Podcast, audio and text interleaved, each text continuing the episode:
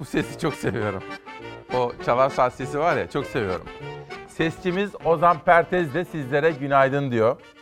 Günaydın Türkiye'm. İsmail Küçükkaya ile Demokrasi Meydanı'na hoş geldiniz. Günün adını beraber koyalım. 29 Nisan 2020 günlerden çarşamba İsmail Küçükkaya ile mavi bir geleceğe çıktığımız sağlıklı günler yolculuğu. Hoş geldiniz efendim. Bugün dünyadan ve Türkiye'den çok kıymetli konuklarım olacak. Koronavirüse ilişkin çok özel haberler, güvenilir bilgiler bizlerle olacak. Ve bunun ekonomiye yansımalarını başka televizyonlarda göremediğiniz için bütün detaylarıyla sizlere aktarmaya gayret edeceğiz. Günaydın. Normalleşme için çok da acele etmeyelim. Bir çuval inciri berbat etmeyelim. Çünkü çok emek harcadık, çok zahmet ettik. Ama dişimizi sıkacağız.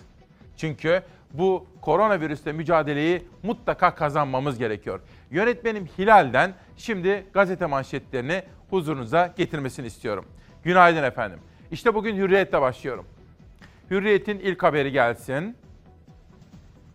Maskeli, mesafeli, hijyenli hayat. Cumhurbaşkanı Yardımcısı Fuat Oktay, Türkiye'de normal hayata dönüş planlamasını yapan ekibin başındaki isim. Oktay bizi nasıl bir sürecin beklediğini şöyle anlattı diyor ve sizlere okuyorum. Tüm sektörleri, kamu ve özeli yavaş yavaş kademeli açma sürecine gireceğiz. Her işletme kurallara uyacak. Hijyen, maske ve sosyal mesafe her noktada devam edecek. Çok sıkı denetim yapılacak. Bayrama bir müjde, hediye için çok erken.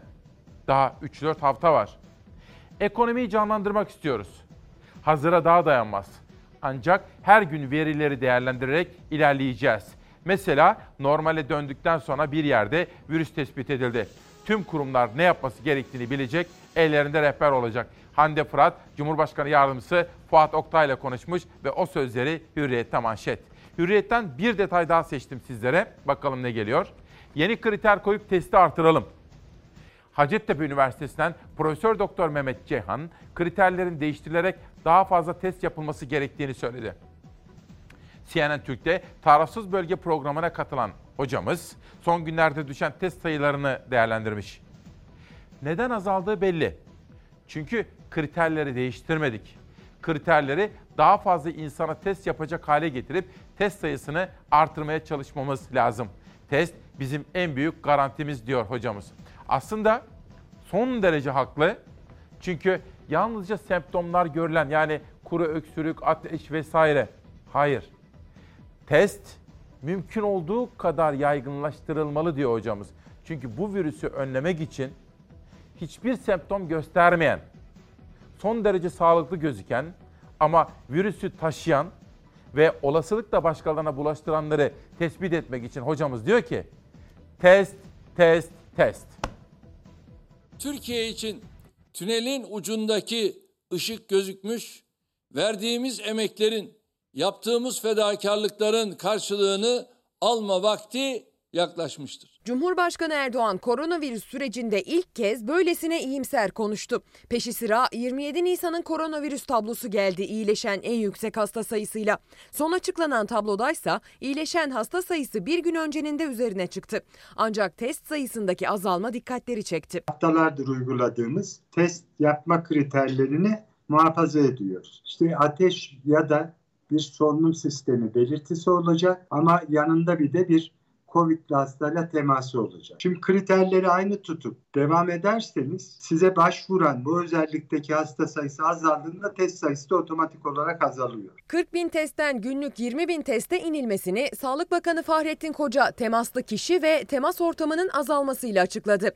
Enfeksiyon Hastalıkları Derneği Başkanı Mehmet Ceyhan'a göre ise test kriterleri değişmeli ve test sayısı arttırılmalı. Bizim yapmamız gereken bir an önce bu test yapma kriterlerini değiştirmek ve daha çok kişiye test yapmamızı sağlayacak yeni kriterler belirlemek. Bundan sonraki birincil hedefimiz bundan çok hasta olanı değil virüs taşıyanı yakalamak olmalı. Türkiye toplam hasta sayısına göre ölüm oranı bakımından da Avrupa'daki en iyi ülke durumundadır. 28 Nisan'ın koronavirüs tablosunda test sayısı bir gün önceye göre yaklaşık 9 bin artışla 29.230 oldu.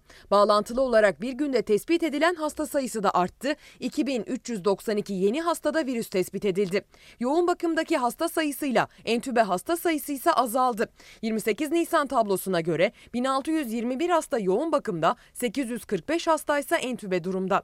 İyimser gidişatın yanı sıra bir de hayatını kaybedenler hanesi var tabloda.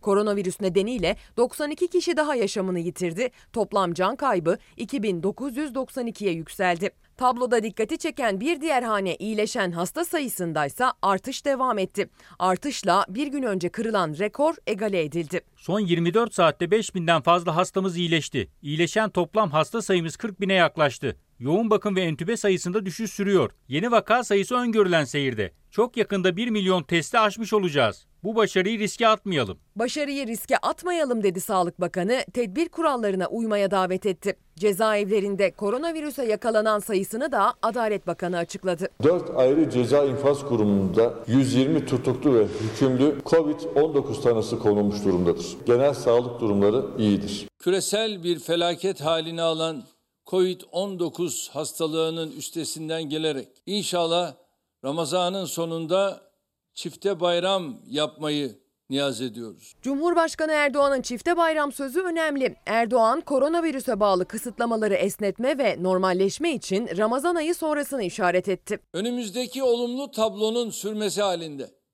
ülke genelinde hayatı normale döndürmeye yönelik kapsamlı bir program hazırlıyoruz. Türkiye normalleşme programını merakla bekliyor ama kısıtlamalar Ramazan sonuna kadar devam ediyor. 30 büyükşehir ve Zonguldak'ta hafta sonları getirilen sokağa çıkma yasağı da bayram sonuna kadar uygulanacak. Bu hafta sonu da yine 31 ilimizde 3 gün süreyle 1 Mayıs sebebiyle sokağa çıkma sınırlandırması uygulayacağız. 1 Mayıs Cuma günü marketler ve bakkallar sabah 9-14 arasında açık olacak. Cumartesi pazar kapalı. Adliyelerdeki dava, icra, şikayet, itiraz, bildirim süreleri 15 Haziran'a kadar ertelendi.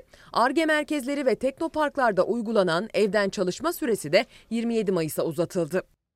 Bakın derli toplu güzel bir haber olmuş. Ezgi Gözeger'in eline sağlık.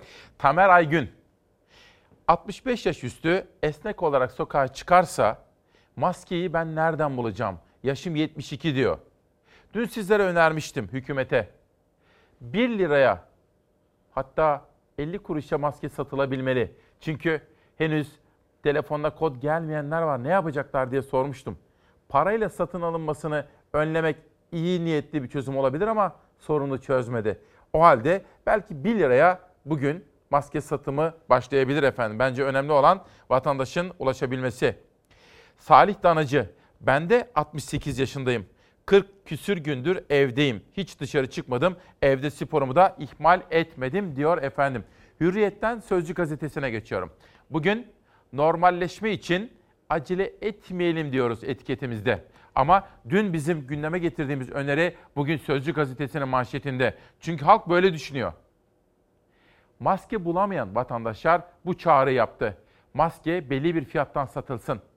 Türkiye'de maske işi tam bir karmaşaya döndü. Maskesiz çıkılmıyor. Maskesiz çıkılmıyor ama maskede bulunmuyor. Devlet bu işe el atsın, uygun fiyatta satışı yapılsın diyor. Mesela bunu dile getiren çok sayıda vatandaş olduğu gibi, eczacılar ve milletvekilleri olduğu gibi, aynı zamanda Eczacılar Birlik Başkanı Erdoğan Çolak da bunu söylüyor. Sabit bir ücret belirlensin, eczanelerde ucuz fiyata satılsın ve vatandaş maskeye ulaşabilsin diyor. İşte bugün Sözcü gazetesinin manşetinde bu haber dikkatlerimizi çekiyor. Sözcüye ikinci manşet için döneceğim ama şimdi Sözcü'den sabaha geçiyorum. Sabah gazetesinde hangi zengini almaya geldiniz diye bir manşet görüyorum. Türkiye'nin gururu hava ambulansının ekibi. Türk hastaları almaya gittiğimizde yabancılar bize böyle soruyor. Hangi zengini almaya geldiniz? Biz de bu hizmet ücretsiz deyince şaşıp kalıyorlar diyor. Bu konuda bir röportaj yapmış Betül Usta, o da sabahta birinci sayfada. Tıpkı Sözcü gazetesindeki gibi Sabah gazetesindeki ikinci manşete de döneceğim. Ama şimdi sabahtan pencereye geçiyorum. 4 milyon kişi 20 gündür boşuna beklemiş. Kod uygulaması hayata geçtiğinde kamu görevlilerinin ve SGK'lıların maskeleri çalıştıkları yerden alacaklarının kararlaştırıldığı ortaya çıktı. Ancak karar işverenlere ve maske alacaklara duyurulmayınca sadece İstanbul'da 4 milyon kişi boşu boşuna kod bekledi. İstanbul Eczacılar Odası Başkanı Sarı Alioğlu, gazete pencere yaptığı açıklamada SGK ve kamu çalışanlarına maskeyi işverenin vereceğinden ne bizim ne de çalışanlarının haberi vardı. Bu bilgiyi vatandaşa kod gitmemesi üzerine yaptığımız görüşmelerde öğrendik. 4 milyon kişi tam 20 gündür boşu boşuna beklemiş dedi İstanbul Eczacılar Odası Başkanı. Pencereye de döneceğim ama şimdi Bir Gün Gazetesi'nin ilk manşetini sizlere okumak istiyorum. 5 maskeyi bile dağıtamadılar. Uğur Şahin imzalı bir manşet. İktidar 55 ülkeye yardım göndermekle övüne dursun, ülkede maske dağıtımı adeta yılan hikayesine döndü. Salgının ekonomik, toplumsal boyutları gün geçtikçe derinleşirken AKP iktidarı bugüne dek aralarında İspanya'nın da olduğu 55 ülkeye tıbbi yardım kolileri gönderdiğini açıkladı. Üzerinde Cumhurbaşkanlığı forsu bulunan yardım paketleriyle AKP Genel Başkanı ve Cumhurbaşkanı Erdoğan reklamı yapılıp övünülürken son olarak içerisinde 500 bin maskenin de bulunduğu yardım paketi kargo uçağıyla Amerika'ya gönderildi. AKP ve saray yardımlarla övünürken ülkedeki maske dağıtımı adeta yılan hikayesine döndü. 80 milyona maske dağıtacağız iddiasıyla çıkılan yolda kişi başına verileceği açıklanan 5 adet maske dahi bir türlü dağıtılamadı. Son düzenlemeye göre kamu kurumu çalışanları ile bir iş yerinde SGK'lı çalışanlar eczaneden ücretsiz maske alamayacak. Bu cümleyi bir kere daha okuyorum değerli Çalar Saat ailesi. Son düzenlemeye göre kamu kurumu çalışanları ve bir iş yerinde SGK'lı çalışanlar eczaneden ücretsiz maske alamayacak. Bu çalışanlar maskelerini çalıştıkları kurum ve iş yerlerinden temin edecek. Düzenlemenin doğru olmadığını söyleyen İTO Yönetim Kurulu üyesi Doktor Kılıç'a göre bu yöntemler sorunu çözmez diyor efendim. Türkiye'deki koronanın 28 ve 29 Nisan'daki en son haberlerini sizlere aktardım. 28 Nisan'dan 29 Nisan'a geçerken peki ya dünyada ne oldu diye merak ediyorsanız işte yanıtı. Dünya Sağlık Örgütü salgının bitme noktasına yaklaştığı iddialarını reddetti. İngiltere salgında ölen sağlık çalışanlarının ailelerine 60 bin sterlin tazminat ödeme kararı aldı. Fransa haftalık test sayısını 700 bine çıkardı. Avrupa'da çocukların ölümüne yol açan yeni bir hastalığın koronavirüsle bağlantısı endişeye yol açtı. Dünyada Covid-19 salgınında yaşamını yitirenlerin sayısı 217 bini geçti. İyileşenlerin sayısı da 955 bine ulaştı. 834 binden fazla aktif vakanın bulunduğu Amerika'da bugüne kadar virüsle temas edenlerin sayısı 1 milyona ulaştı. Can kaybı 59 bini geçti. Ülke genelinde yapılan test sayısı 5 milyon 600 bine yükseldi. Korona tedbirlerini gevşeten 3 eyalette restoranlar açılmaya başladı. Başkan Trump virüsün kaynağı olarak gösterilen Çin'e yüklendi. Çin'le ilgili gelinen noktada mutlu değiliz. Çin bunu çok hızlı bir şekilde durdurabilirdi ve bu salgın tüm dünyaya sıçramazdı. Salgın Rusya'da alınan önlemlere rağmen hız kazandı. 84 binden fazla kişinin virüs taşıdığı belirlenen ülke vaka sayısıyla dünyada 6. ülke oldu. Hayatını kaybedenlerin sayısı 867'ye yükseldi.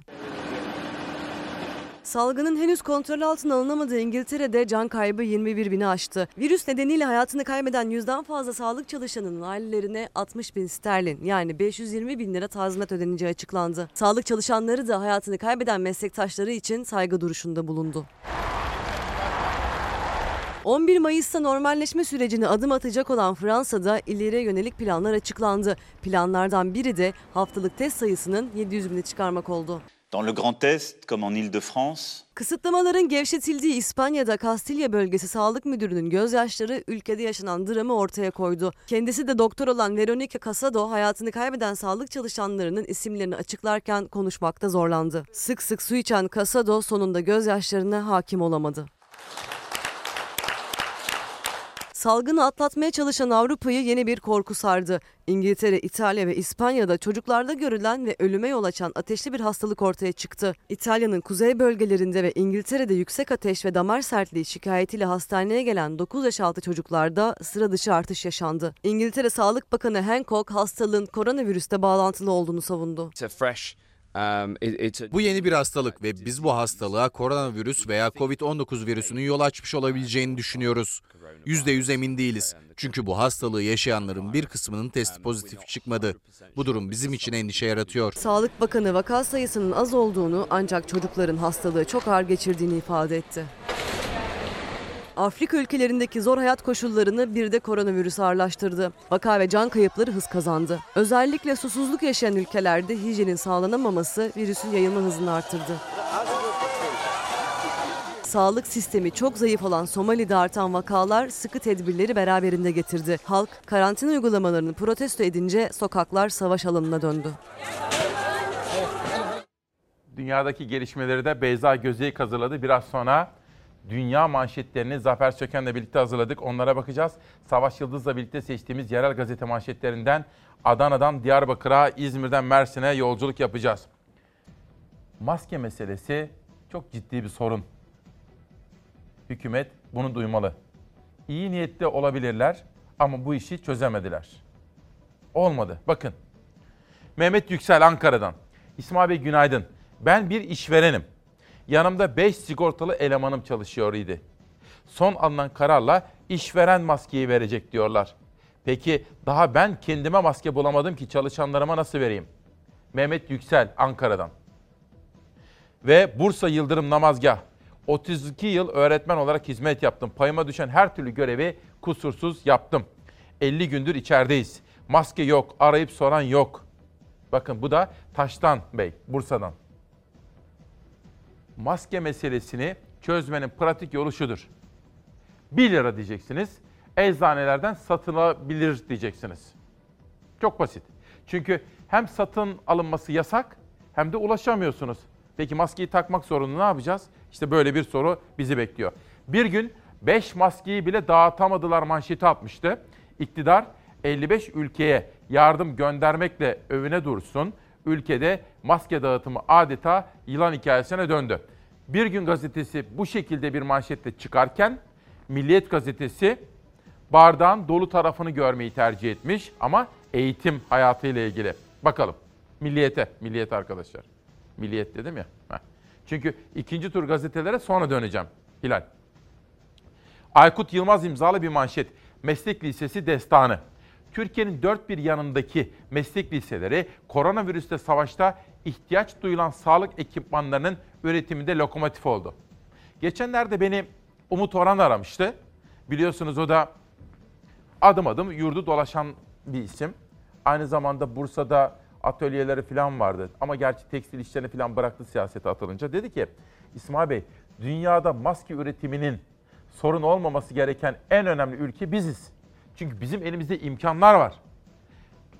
Bence de maske üretiminde sorun yok. Ama dağıtımda sorun olduğu da muhakkak. Bu dağıtım işini beceremedik. Baksanıza Bursa'dan, Ankara'dan yazanlar maske gelmedi elimize diyorlar. Haklılar. Demek ki hükümetin bu konuya eğilmesi ve bu konuda daha pratik bir çözüm bulması gerekiyor. Milliyet gazetesinden sonra da Cumhuriyet'e geçelim bakalım. Cumhuriyet gazetesinde laik devleti savunuruz. İpek Özbey'in bir röportajı. Diyanet İşleri Başkanı'nın laik hukuk devletini hiçe sayarak nefret söylemi kullanmasına tepki gösterdiği için hakkında soruşturma başlatılan Ankara Barosu'nun başkanı Erinç Sakan, kanun insan haklarını korumayı bize görev olarak yüklüyor. Görevimizi yerine getirmezsek asıl o zaman suç işleriz dedi. Ankara Barosu'nun suça karşı yetkisini kullandığını belirten Sakan, soruşturmadan önce görüş açıklayan Adalet Bakanlığı'nın tarafsızlığını yitirdiğini ifade etti. Sakan, hukuksuzluğa karşı çıkanlara yargının sopa olarak kullanılmasına tek bir kelime söyleyemeyenleri de eleştirdi. Bugün Cumhuriyet Gazetesi'de İpek Özbey'in böyle bir röportajı var. Hemen yanında bir başka özel röportaj daha dikkatimi çekiyor. Cumhuriyet Gazetesi'nde geçelim arkadaşlar. Cumhuriyet Gazetesi'nde ikinci bir manşet. Suçumuz suçu ifşa. İlayda Kaya. Cumhurbaşkanlığı İletişim Başkanı Fahrettin Altun'un usulsüz işlemlerinin peşini bırakmadığı için hakkında suçu ve suçluyu övme iddiasıyla soruşturma başlatılan CHP İstanbul İl Başkanı Canan Kaftancıoğlu ifadeye çağrıldı. Kaftancıoğlu, halkın hakkını korumak bizim sorumluluğumuz dedi. Bizim suçumuz devletin nüfuzunu kullanarak izinsiz ve kanunlara aykırı işler yapanları suçüstü yakalamak diyen Kaftancıoğlu, asıl Altun'u övenler için soruşturma açılması gerektiğini belirtti. Kaftancıoğlu, millet canıyla boğuşurken iktidarın CHP'ye savaş açtığını söyledi, dedi bugünkü Cumhuriyet'te birinci sayfada. Bugün manşetimiz normalleşme için. Normalleşme için acele etmeyelim. Bilim kurulundan veya dışarıdaki pek çok bilim insanlarından bize gelen açıklamalar hep şöyle. Rehavete kapılmayalım. Dişimizi biraz daha sıkalım. İkinci dalga riskini bertaraf edelim. Yurdumuzdan koronayla mücadelenin günlüğü. Ambulans uçaklar hasta Türk vatandaşlarını taşımaya devam ediyor. Yurt dışından kafileler halinde getirilen Türk vatandaşları ise yurtlarda karantina altına alınıyor. o tarafa doğru gidebilirsin. Suudi Arabistan'dan Türkiye'ye getirilen 252 Türk vatandaşı 14 gün karantinada kalacakları Bursa'daki öğrenci yurduna yerleştirildi. Yolculuk boyunca mola verilmediği için öfkelenen bir vatandaş duruma sert ifadelerle tepki gösterdi. Hiçbir şey göründüğü gibi değil. Hiçbir şey göründüğü gibi değil. Ama sizi buraya getirdiler bu ülkeye. Hayır hiçbir şey göründüğü gibi değil. Rezillik, rezillik, rezillik. Başka bir şey demiyorum. Yok ya olur Siz, ya. siz Allah- neler Allah razı olsun kardeşim. Herhangi bir sıkıntı yaşamadım. İşte yolda bir mola verseydiler iyi olur. Tedbirler kapsamında molasız yolculuk yapan kafilede herkes aynı fikirde değildi. Yönetenler ve uzmanlar kendinizi soyutlayın, teması azaltın diyor. Vatandaşlar kendilerini virüsten korumak için çeşitli yollara başvuruyor.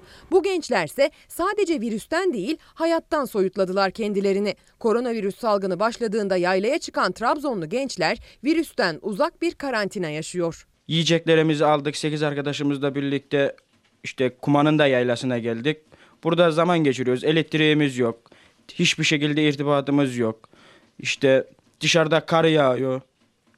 Ondan sonra boş zamanlarımızda kitap okuyoruz. Ladin ağaçlarının arasında karla kaplı Kumananda yaylasında kendilerini izole ettiler. Trabzon Tonyalı 8 genç yemeklerini de kendileri yapıyor, odunlarını da kendileri kırıyor. Dünyayla tamamen bağlandığımızı kestik.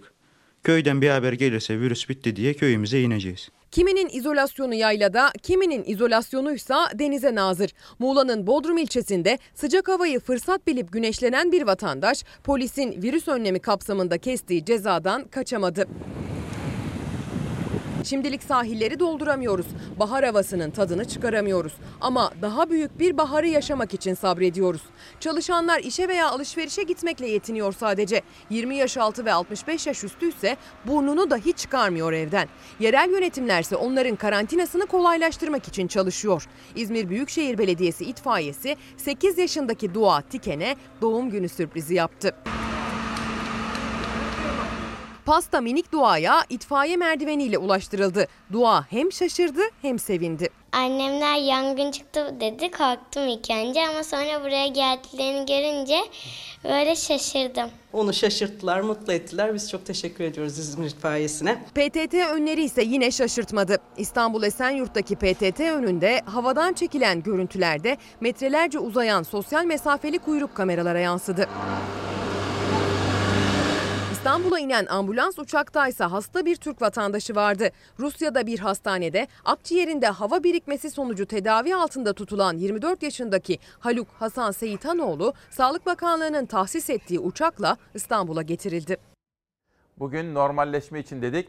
Eğitimle ilgili sorular geliyor. Ben de dün Ankara'dan bir eğitim kurumundaki öğretmenlerimizle uzaktan eğitim yaptım. Nasıl bir şey olduğunu deneyimledim. İlerleyen dakikalarda sizlere anlatacağım. Feridun Sezer, İsmail Bey günaydın. Mart'ın 12'sinden beri Marmaris'te 75 yaşındaki babamla birlikte mahsur kaldık. Gebze'deki evimize dönüş müsaadesi alamıyoruz. Kaymakamlıklara, valiliklere başvurarak müsaade alınabilir aslında. İkinci başvurumuzu dün yaptık. Yeni bir ev yaptık. İskan işleri için gitmiştik. Lütfen sesimiz olun. Mahsur kaldık 75 yaşındaki babamla birlikte derken Hakan Aslan İsmail Bey sizi severek istiyorum ama gerçekçi olmak lazım. Ben bu milleti anlamıyorum. Ben ilkinde başvurmadım. Kod kendiliğinden geldi. Gidip maskemi aldım. İkinci kez yine ben başvuru yapmadım. Yine kod geldi. Yahu kardeşim bu kod size niye gelmiyor? Hakan Aslan. Vay be ne kadar şanslı birisiymiş. Beni çok seviyormuş ama gerçekçi olmakla. Bakalım bir şöyle. Bu arka... Vay be. Şöyle diyebilirim belki bu arkadaşımıza. Bize de tabii pek çok insana gelmedi. Bak şurada söylüyor. Hakan kardeşim besbelli ki sen Kadir Gecesi'nde doğmuşsun. Anan seni Kadir Gecesi'nde doğurmuş olabilir. Çünkü bize yazan binlerce insan maskemi alamadım diyor. Bizim etrafımızda da mesela bana gelmedi. Arkadaşlara soruyorum onlara da gelmedi. Ama bazıları doğuştan nasipli oluyor bilemem. Cumhuriyet Gazetesi'nden son söze geçelim. Tarım. Hani eğitim, sağlık ve tarım. Bizim için mutlaka görmezden gelmediğimiz, hassasiyetle üzerine gittiğimiz konular. Bir de mesela çevre haberleri. Dün Meke Gölü'nden bahsetmiştik. Beyşehir Gölü. Bugün de başka çevre haberleri var. Kaz Dağları'ndan sevindirici haberler de var. Ülkemden farklı noktalardan gelen kaygı verici haberler de var. Ama önce tarım. Bugün Ankara Gazetesi son sözü seçtik buraya. Tarım bizim geleceğimiz. Koronavirüs salgını ile birlikte adeta üvey evlat muamelesi gören ve bizim geleceğimiz olan tarım sektörünün stratejik önemi bir kez daha ortaya çıktı. Şimdi şöyle söyleyelim. Bizim İsmail Küçükkaya ile Çalar Saat ailesinin ve bütünüyle Fox'un hiç vazgeçmediği temel hassasiyet kesbeden konuların başında hepinizin bildiği gibi tarım geliyor.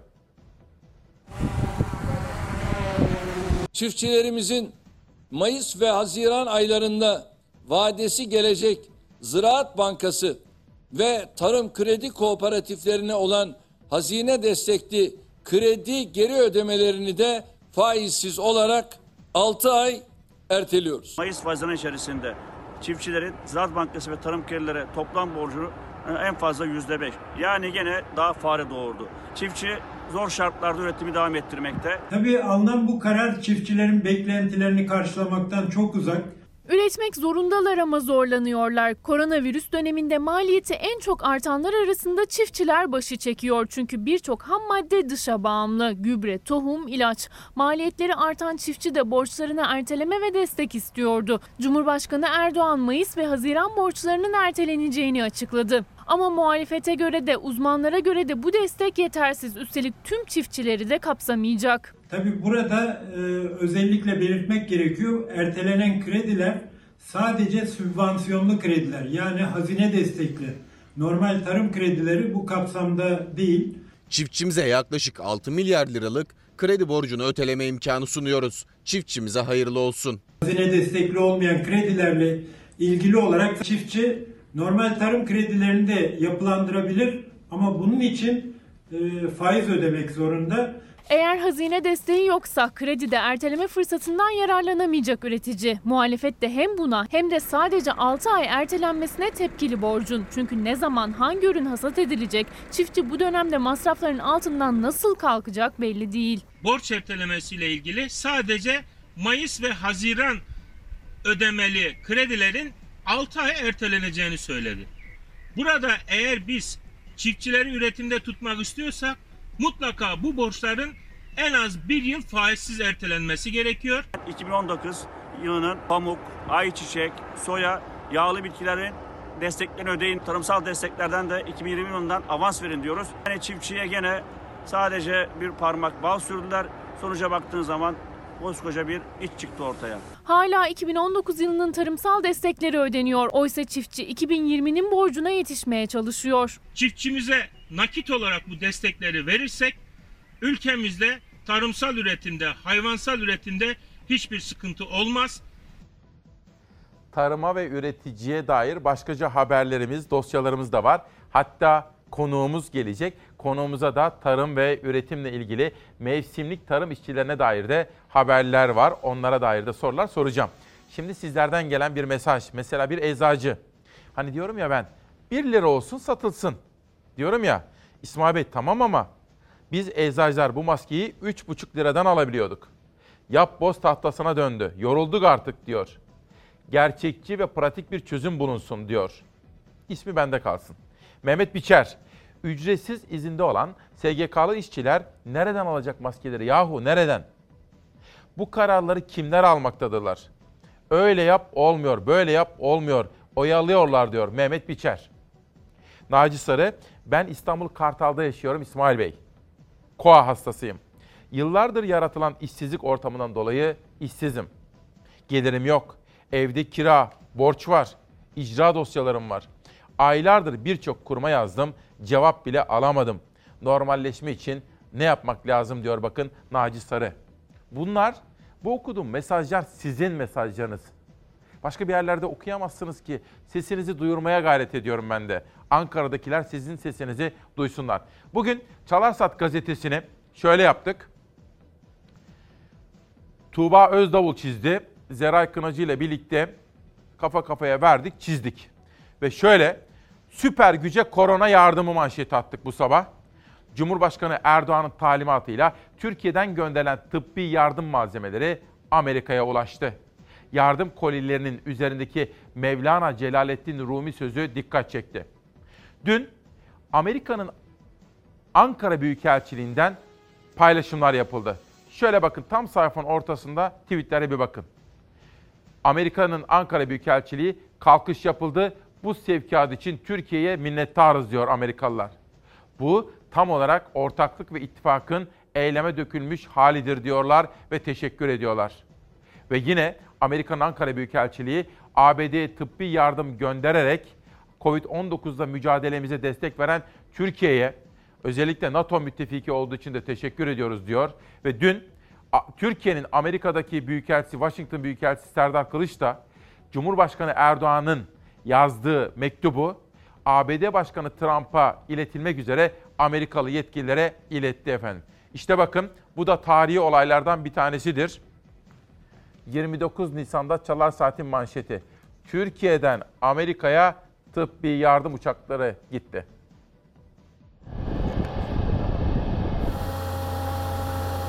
Süper güç Amerika'da tıbbi malzeme eksikliği baş gösterdiği yardım eli Türkiye'den uzandı. Yüz binlerce maske ve önlük taşıyan askeri kargo uçağı varış noktasına ulaştı.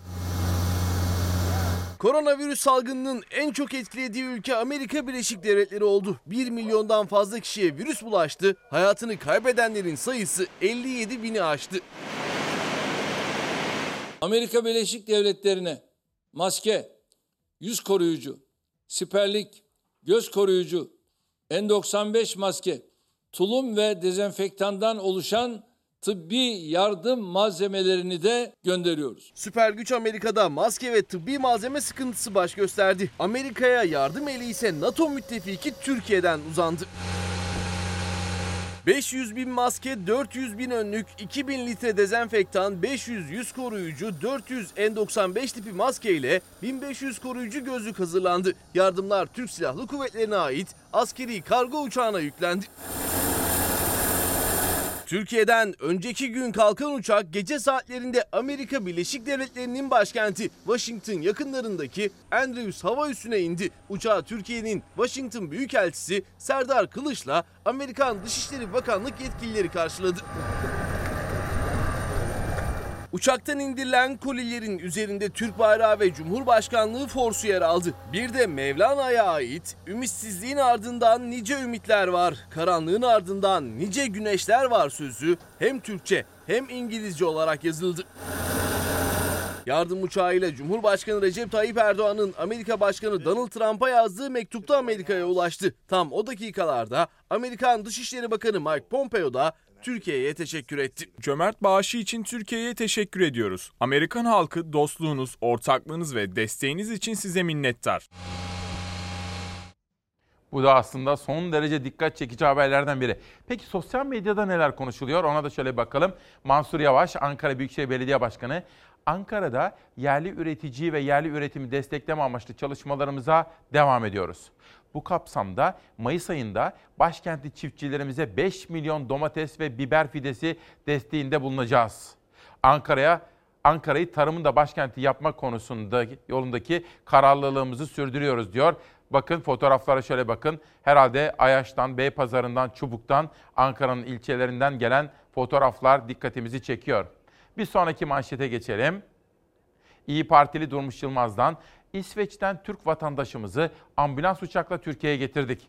Adam çifte vatandaş çıktı. Bakanın köylüsü çıktı. Milyoner çıktı. Parti üyesi çıktı. Covid-19 hastası da çıkmadı. Kardiyoloji serviste yatıyor. Beceriksizce çekilmiş bir Türk filmi izledik. Film bitti. Alıntı demiş Durmuş Yılmaz. Ahmet Zeki Üçok kendisi de FETÖ kumpasıyla cezaevinde yatan eski bir albay. Bir hukuk insanı aynı zamanda.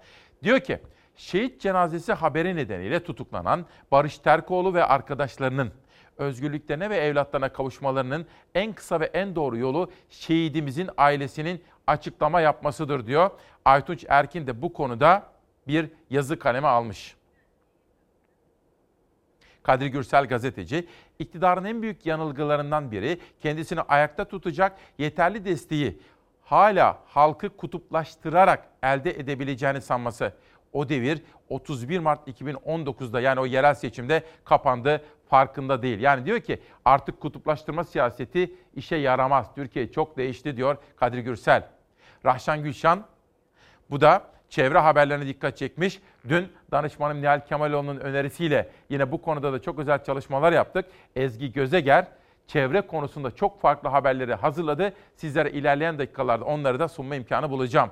Ölüdeniz ve Kayaköy'ün katliamına ruhsat 6 jeotermal sondajı yapılacak diyor. Allah'ım diyor Rahşan Gülşan bu doğal servetler bir insan para kazansın diye talana nasıl açılır diye tepkisini dile getirmiş. Sizlerle buluşturmuştum. Harvard'daki dünya çapındaki bilim insanımız Gökhan hocamız, Gökhan Hotamışlıgil, sevgili İvet Bahar'ı Ulusal Bilimler Akademisi'ne seçilmiş olması nedeniyle yürekten tebrik ediyorum. Bu çok önemli bir onur ve ayrıcalık diyor Gökhan Hotamışlıgil. Biraz sonra sizleri İngiltere'den yine deha düzeyindeki bir bilim insanımızla buluşturacağım. Çok önemli bir hocamız. Biraz sonra buluşacağız onunla. Evet. Songül Çelik, günaydın İsmail Bey. İzmir'den evde dört kişiyiz. Hepimiz işsiz. Oğlum kahveci. Eşim de onun yanında çalışıyordu. Ki iki aydır hepimiz evdeyiz. Kiramızı ödeyemiyoruz. Kredi çektik. Onunla geçinmeye çalışıyoruz. İşte mem- memleketten bir manzara.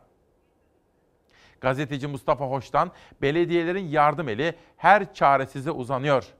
Bir maske bile dağıtamayanlar belediyelere saldırdıkça muhalefet kemikleşiyor. AKP'de fısıltılar büyüyor. Dünya Bankası'ndan kredi alınmış.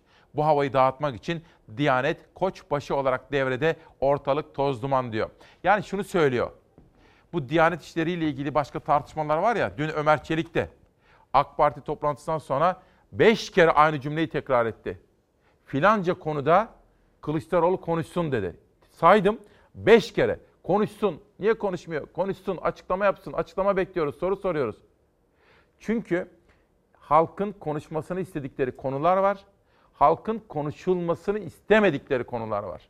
Oysa halkın gerçek derdini konuşmamız lazım. Yani havanda su dövmekten bıktık, yorulduk. Bugün Necati Doğru, İsmail Küçükkaya Demokrasi Meydanı'na katılan Gaziantep'in AK Partili Belediye Başkanı Fatma Şahin'le ilgili bir yazı yazmış ve iyimser bakmış Necati Doğru. Fatma Şahin'in acaba nasıl bir çıkış yapacağını ve yaptığı çıkıştan da memnun olmuş aslında. Ancak daha sonra Fatma Şahin'in üzerine baskı kurulduğunu belirtiyor. Deneyimli gazeteci yazar Necati Doğru bugün Sözcü'deki yazısında ancak daha sonra Fatma Şahin'in üzerindeki baskı nedeniyle geri adım atmak zorunda kaldığını belirtiyor ve hayal kırıklığını ifade ediyor. Bir de Zeydan Karalar. Zeydan Karalar'ın dün burada İsmail Küçükkaya ile Çalar Saat'te yapmış olduğu açıklamalar gündem oldu. Yapılanların nedenli yalan olduğunu göstermek için bir izlemeye takip ediyorum. Daha önce ben bu şehir hastanelerini ben arkadaşlarım hep biz eleştirdik. Yanlış yapıyorsunuz dedik. Bu şehir hastaneleri bütçeye büyük yük getirir. Şehir hastaneleri yaptılar gayet güzel. İtirazım yok ki. Görüldüğü gibi yalanlar silsilesi devam ediyor. Rabbimize binlerce şükürler olsun ki bu zorlu süreçten alnımızın akıyla çıkmayı başardık. Sağlık Bakanı maske alamadı Sayın Hakan. Sağlık Bakanı maske alamadı. Sağlıkçılara biz maske veremedik. Cumhurbaşkanı Erdoğan'ın videolu suçlamasına CHP de video ile yanıt verdi ve Kılıçdaroğlu'nun şehir hastaneleriyle ilgili kurduğu cümlelerin uzun haliyle. Hastane yapıyorsunuz. Gayet güzel itirazımız yok. Kaça yapıyorsunuz? Ben bunu öğrenmek istiyorum. Hastane yapılmasına değil, şehir hastanelerinin finansman yöntemine, yap işlet devrete buna Cumhuriyet Halk Partisi karşı çıktı. Adana'da belediye başkanı gelmiş oradaki standları panellerle bölmek suretiyle ortaya hastane çıkardım diye girişine de Sahra Hastanesi diye yazı yerleştiriyorlar. Cumhurbaşkanının gündeminde Adana Büyükşehir Belediyesi'nin fuar merkezine kurduğu Sahra Hastanesi de vardı. Büyükşehir Belediye Başkanı Zeydan Karalar, İsmail Küçükkaya ile Çalar Saat programında konuştu. İşte hastaneyi şu an beraber geziyoruz. İşleri boş, bölünmüş ve buna hastane deniyor. Biz oraları paravanla bölmeye başladığımızda ben birkaç resim çektim. O boş yatakları, boş bölmeler var ama yatak olmayan yerleri yayınlayıp duruyorlar. Fuar alanını ve içindeki stand malzemelerini Sahra Hastanesi diye anlatan bu zihniyetin her şeyi gibi bu konudaki hassasiyetinin de sahte ve içi boş olması şaşırtıcı değildir. Bizim Sayın Cumhurbaşkanımızla devletle bir ters düşmek, bir onlara aykırı iş yapmak gibi bir niyetimiz asla olamaz. Yetkilere dayanarak halkımıza hizmet etmeye çalışıyoruz. Sanıyorum yerel yöneticiler biraz eksik bilgi veriyorlar. Zeydan Karalar Erdoğan'la polemik yaşamak istemediğinin altını özellikle çizdi. Bizim devletle yarışma gibi bir haddimiz yok. Sayın Cumhurbaşkanımıza yarışma gibi bir haddimiz yok. Olabilir mi böyle bir şey? Sahra Hastanesi dediler. Gidin bakın bakalım şu anda böyle bir şey orada var mı? Yok. Her şey yalan. 10 gün içerisinde ihtiyaç olduğunda ben orayı bin yataklı Sahra Hastanesi'ne dönüştürürüm. Her şeyim hazır. Tıbbi cihazlar da dahil. Hepsinin bağlantısı var. İktidarla ana muhalefet arasındaki bir başka tartışma başlığıysa Cumhurbaşkanlığı İletişim Başkanı Fahrettin Altun'un evinin yanında yer alan ve Altun'un Vakıflar Genel Müdürlüğü'nden kiraladığı arazi. O arazide kaçak yapı oldu ve belediyenin yıktığı iddiasıyla başladı tartışma. CHP'li belediye meclis üyesinin Altun'un evinin fotoğrafını çekmesi talimatını verdiği iddia edilen CHP İstanbul İl Başkanı Canan Kaftancıoğlu savcılık tarafından ifadeye çağrıldı. Bu konuda başkaca haberlerimiz var. Biraz sonra yerel gazetelerde Adana'dan 5 Ocak gazetesinden Devlet Bahçeli Köprüsü'ne ilişkin çok konuşulacağını düşündüğüm bir manşet geldi. Bu arada Profesör Doktor Tevfik Dorak bir Ankara Fen Liseli, bir Hacettepe'li ve İngiltere'de şu anda çok tanınan saygın bir bilim insanı. Biraz sonra İsmail Küçükkaya ile Demokrasi Meydanı'nda olacak. Profesör Doktor Tevfik Dorak dünyadaki gelişmeleri dikkatle takip ediyoruz efendim. Ve bakın bugün defterimde 30 Kasım'da ne yazıyor? Bizce Türkiye Cumhuriyet anlamınca kadın bütün Türk tarihinde olduğu gibi bugün de en muhterem mevkide, her şeyin üstünde yüksek ve şerefli bir mevcudiyettir.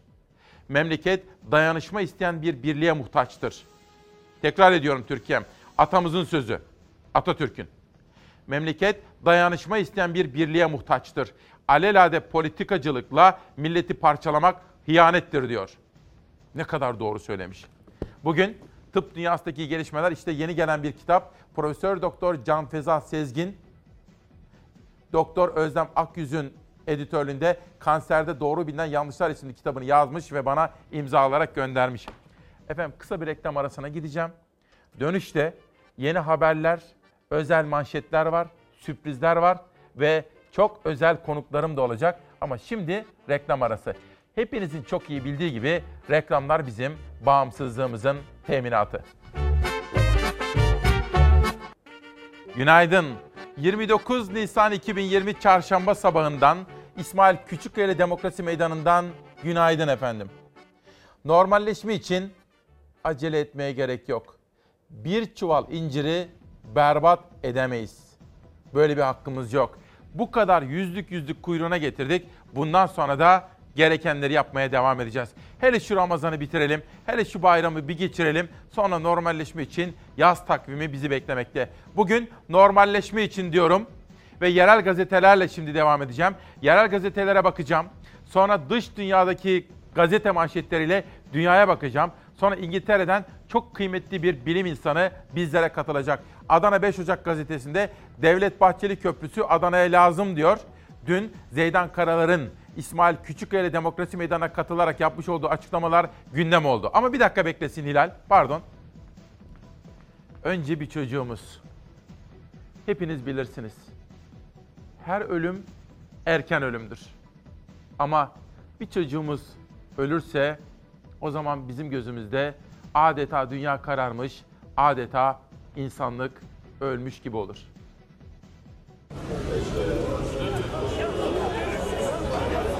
Polis sokağa çıkma yasağında iş yerini açan market sahibini tokatladı.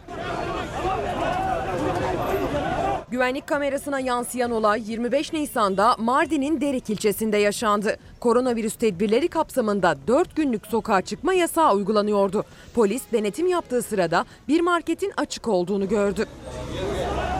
Polis AÖ tartıştığı market sahibi SY'ye önce tokat attı ardından boğazından tutup park halindeki bir minibüse itti. Görüntüler medyaya yansıyınca kaymakamlık soruşturma başlattı. Görevden uzaklaştırılan polis hakkında adli ve idari işlem başlatıldı. Ee, çocuğun peşinden koştu polis. Durmayınca da vurdu. Adana'da ise polisin kimlik kontrolü yaptığını gören Suriyeli bir genç paniğe kapıldı. 20 yaş altına yasak olmasına rağmen sokağa çıkan Ali A ile polis arasında kovalamaca başladı. Polis 18 yaşında olduğu belirlenen gence durması için ihtarda bulundu, havaya ateş açtı. Koşturmaca ara sokaklarda devam etti. İddiaya göre polis bir kez daha silahını ateşledi. Suriyeli genç yaralanarak yere düştü. Göğsünden vurulan Ali A ambulansla hastaneye kaldırıldı ancak tüm müdahalelere rağmen kurtarılamadı. Hakkında adli ve idari soruşturma başlatılan polis ise tutuklandı. Bu kayıptan dolayı büyük bir üzüntü duyuyorum. Aileye, babasına da söyledim. Allah rahmet eylesin dedim. Başınız sağ olsun. Siz kardeşimizsiniz. Evladınız da bizim evladımızdır. Acınızı, acınızı paylaşıyorum. Kendisi de ben kardeş olduğumuzu biliyorum dedi. Cumhurbaşkanımıza selamlarımızı, selamlarımı e, iletiyorum dedi. Hayatını kaybeden Suriyeli gencin babasıyla arasında geçen telefon görüşmesini aktardı Ömer Çelik. AK Parti Merkez Yürütme toplantısıyla ilgili basına açıklamalar yapan parti sözcüsü Ömer Çelik soru üzerine konuya değindi, duyduğu derin üzüntüyü aktardı. Hukuki süreci işaret etti. Her bir can azizdir. Tabii ki idari ve ahli, e, adli soruşturma titizlikle yürütülecektir. E, burada herhangi bir e, ön yargıyla davranmak ya da herhangi bir örtbas fatma faaliyeti içinde olmak zaten söz konusu değildir. O görüntüleri izledim, çok üzüldüm. Allah rahmet eylesin. Çok ama çok büyük bir acı. Asuman Kırkan, İsmail Bey sizi desteklemek için reklamlarda bile televizyonu kapatmıyoruz, başka hiçbir yere geçmiyoruz diyor. Teşekkür ediyorum kendisine. Taner Bey, İsmail Bey normalleşme için çok erken değil mi? Son iki gündür çok kalabalık sokaklar diyor. Doğru. Doğru söylüyor efendim. Normalleşme için henüz çok erken ama atmamız gereken adımları zamanı geldikçe atmamız gerekiyor. Adana'da Devlet Bahçeli Köprüsü Adana'ya lazım diyor. Zeydan Karalar bu köprünün kendisinden önce başlatıldığını ama kendisini de desteklediğini, Adana için önemli olduğunu, Adana'nın bu köprüyü mutlaka hizmete sokması gerektiğine inandığını söyledi. Fakat bir önceki belediyenin kötü yönetimi nedeniyle belediyenin iflas etme noktasına geldiğini, kendisinin şimdi tasarruf ederek kaynak yaratma arayışında olduğunu söyledi. Ama benim gücüm yetmez ise gayet tabii ki Devlet Bahçeli Köprüsü'nü mutlaka devlet mesela Ulaştırma Bakanlığı yapabilir dedi. Bütün bu açıklamaları da Adana'da çok konuşuldu ve Adana 5 Ocak gazetesi Zeydan Karalar'ın bu sözlerini manşete taşımış efendim. Adana'dan Diyarbakır'a geçiyorum yeni güne. Pardon bir saniye. Hilal hazır mı haber? Peki izleyelim Adana'nın manşetini. Şimdi devlet bir sürü borcu erteliyor değil mi? Ya Allah aşkına özel bankalar bizi arıyorlar diyorlar ki sizin borcunuzu 3 ay erteliyoruz. Faizini de ekliyoruz. Tamam. Bizim yıllardır çalıştığımız Devlet Bankası, Vakıf Banka bin sefer konuştuk. Hala bizim kredilerimizi ertelemiyor. Adana Büyükşehir Belediye Başkanı Zeydan Karalar kamu bankası sistemini İsmail Küçükkaya ile Fox Çalar Saat programında dile getirdi. Hazine ve Maliye Bakanı Berat Albayrak seslendi. Ben buradan Maliye Bakanı'na istirham ediyorum. Belediyelerin hepsi çok kötü. Cumhuriyet Halk Partisi, AK Partisi, MHP'lisi hepimiz can siperine hizmet etmek istiyoruz. Ayrı baş çekmek, ayrı hareket etmek, başka bir şey yapmak. Allah aşkına hiçbirimizin aklına gelir mi bizim? Kamu bankalarımız tüm imkanlarıyla vatandaşlarımızın yanında dururken özel bankaların takındığı tavır bizleri fazlasıyla üzmektedir. Özel bankaları da bu birliğin parçası olmaya bir kez daha davet ediyor. Hazine ve Maliye Bakanı Berat Albayrak 13 Nisan'da kurdu bu cümleyi. Kamu bankalarının koronavirüs sürecindeki tavrını övdü, özel bankaları eleştirdi. CHP'li büyükşehir belediyeleri ise kamu bankalarının kendilerine kolaylık sağlamamasından yakınıyor. Özel sektörün kredisini erteliyor. Kamu bankası benim kredimi ertelemiyor. Bütün belediyeler çok kötü durumda. Kamu bankaları krizle mücadelede üstüne düşeni yapıyor deyip özel bankalara laf edenlere iş muhalif belediyelere geldiğinde özel bankaların yaptığını bile yapmayan kamu bankasına bu talimatı kimin verdiğini sorarlar. Sadece Adana Büyükşehir Belediyesi değil, Millet İttifakı'na bağlı İstanbul ve Ankara Büyükşehir Belediyeleri de Vakıf Banka kredi erteleme talebinde bulunduklarını ama henüz olumlu yanıt alamadıklarını belirtiyorlar. Şimdi bizim paramız geçen aydan yarı yarıya gelecek. Bize gelecek para 35-40 milyon, 20 milyonu bankalar kesecek, bana kalacak 20 milyon. Ben işçilik mi ödeyeceğim? Koronayla mücadele mi edeceğim? Ne, ne yapacağım parayla? Yani bankaların da e, krediler ertelemesi gerekiyor. Adana Büyükşehir Belediye Başkanı'nın çağrısı sonrası gözler Kamu Bankası yönetiminde ve Hazine Bakanı Berat Albayrak'ta erteleme talebine karşı bir adım atılıp atılmayacağında. Belediye başkanlarını o partiden bu partiden diye ayrım gözetmeden onlara destek olmak gerekir. Zeydan Karalar'ın altını çizdiği gibi belediyeler zor durumda. Eski dönemlerin kötü bilançoları nedeniyle. Dolayısıyla devletimizi yönetenlerin, merkezi hükümetin yerel yönetimlere, belediyelere de bu anlamda destek çıkması gerekir. Çünkü her biri hepimize hizmet etmeye çalışıyor. Murat Dönmez bizimle birlikte. Günaydın. Bana hala maske gelmedi. Maske için kod veya SMS de gelmedi. İki kere 184'ü aradım. Buradan hükümetimize seslenmek istiyorum bir kere daha.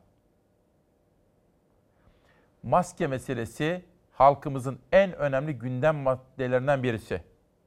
Bu konuda üretimde sorun olmayabilir ama dağıtımda çok ciddi bir sorun ve organizasyon bozukluğu var. Bu arada Kütahya'dan, memleketimden Erol Güral çok teşekkür ediyorum. O da bütün Türkiye'mize esenlikler dileklerini göndermiş bana. Erol Güral'a da teşekkür ediyorum efendim. Ve Adana'dan Diyarbakır'a geçiyorum. Yeni Gün gazetesi korona Diyarbakır'da 40 can aldı.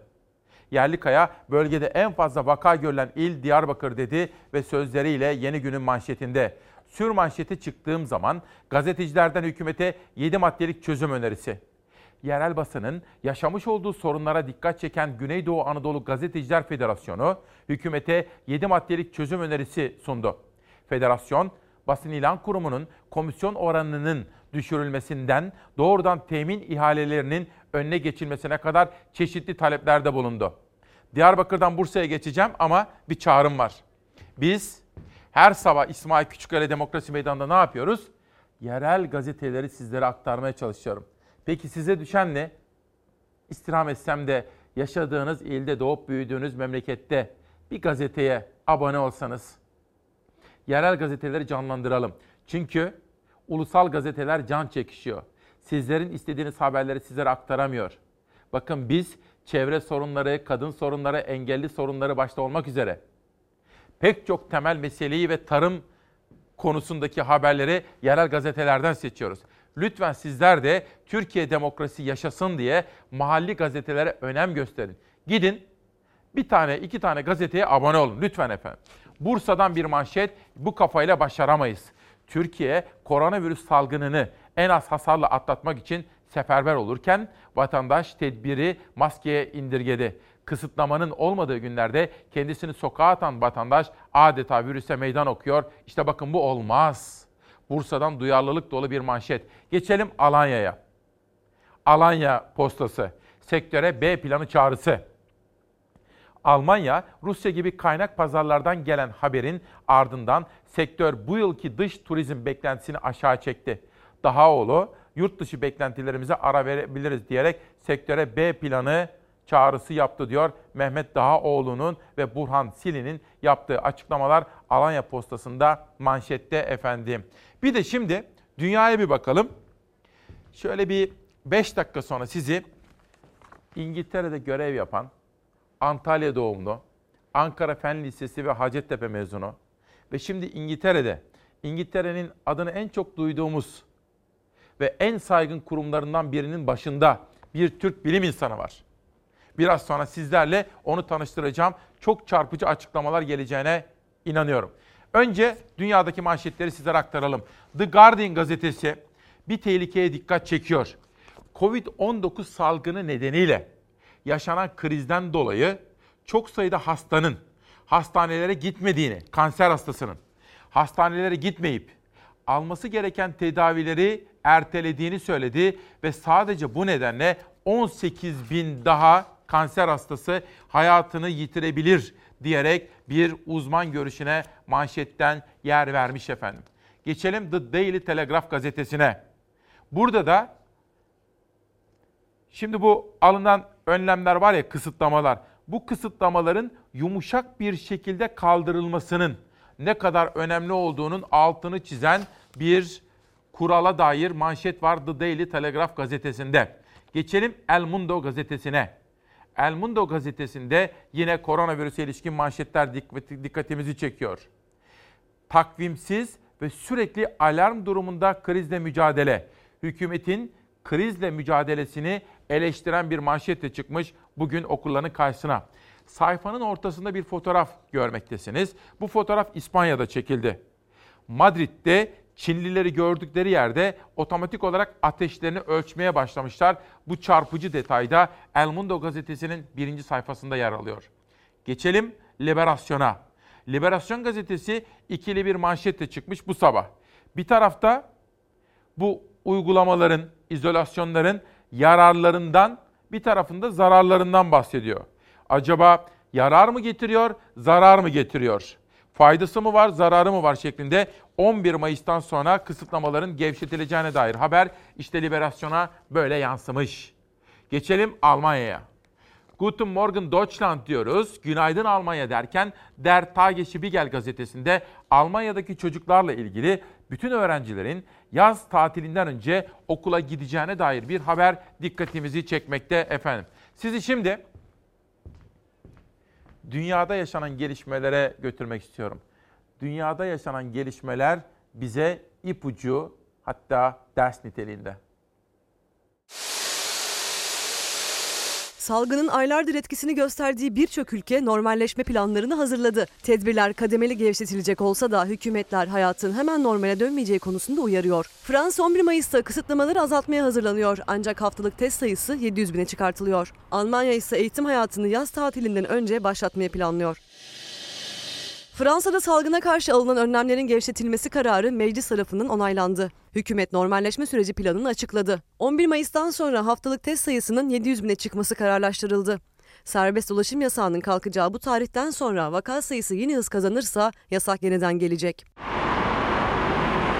11 Mayıs'tan sonra gevşetilecek tedbirler arasında kafe ve restoran dışında kalan iş yerlerinin açılması da yer aldı. Açılan işletmeler hijyen kuralları çerçevesinde denetlenecek. Toplu taşımalarda maske takma zorunlu olacak. Sağlık alanında ilan edilen olağanüstü hal 23 Temmuz'a kadar sürecek.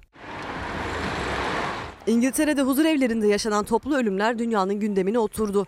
Yeterli testlerin yapılamaması ölümlerin kaçının Covid-19'a bağlı olduğunu netleştiremiyor. İngiltere Sağlık Bakanı Matt Hancock huzur evlerine daha çok test yapılacağını açıkladı. Burada görev yapan sağlık çalışanlarının da sık sık testten geçirileceğini ifade etti.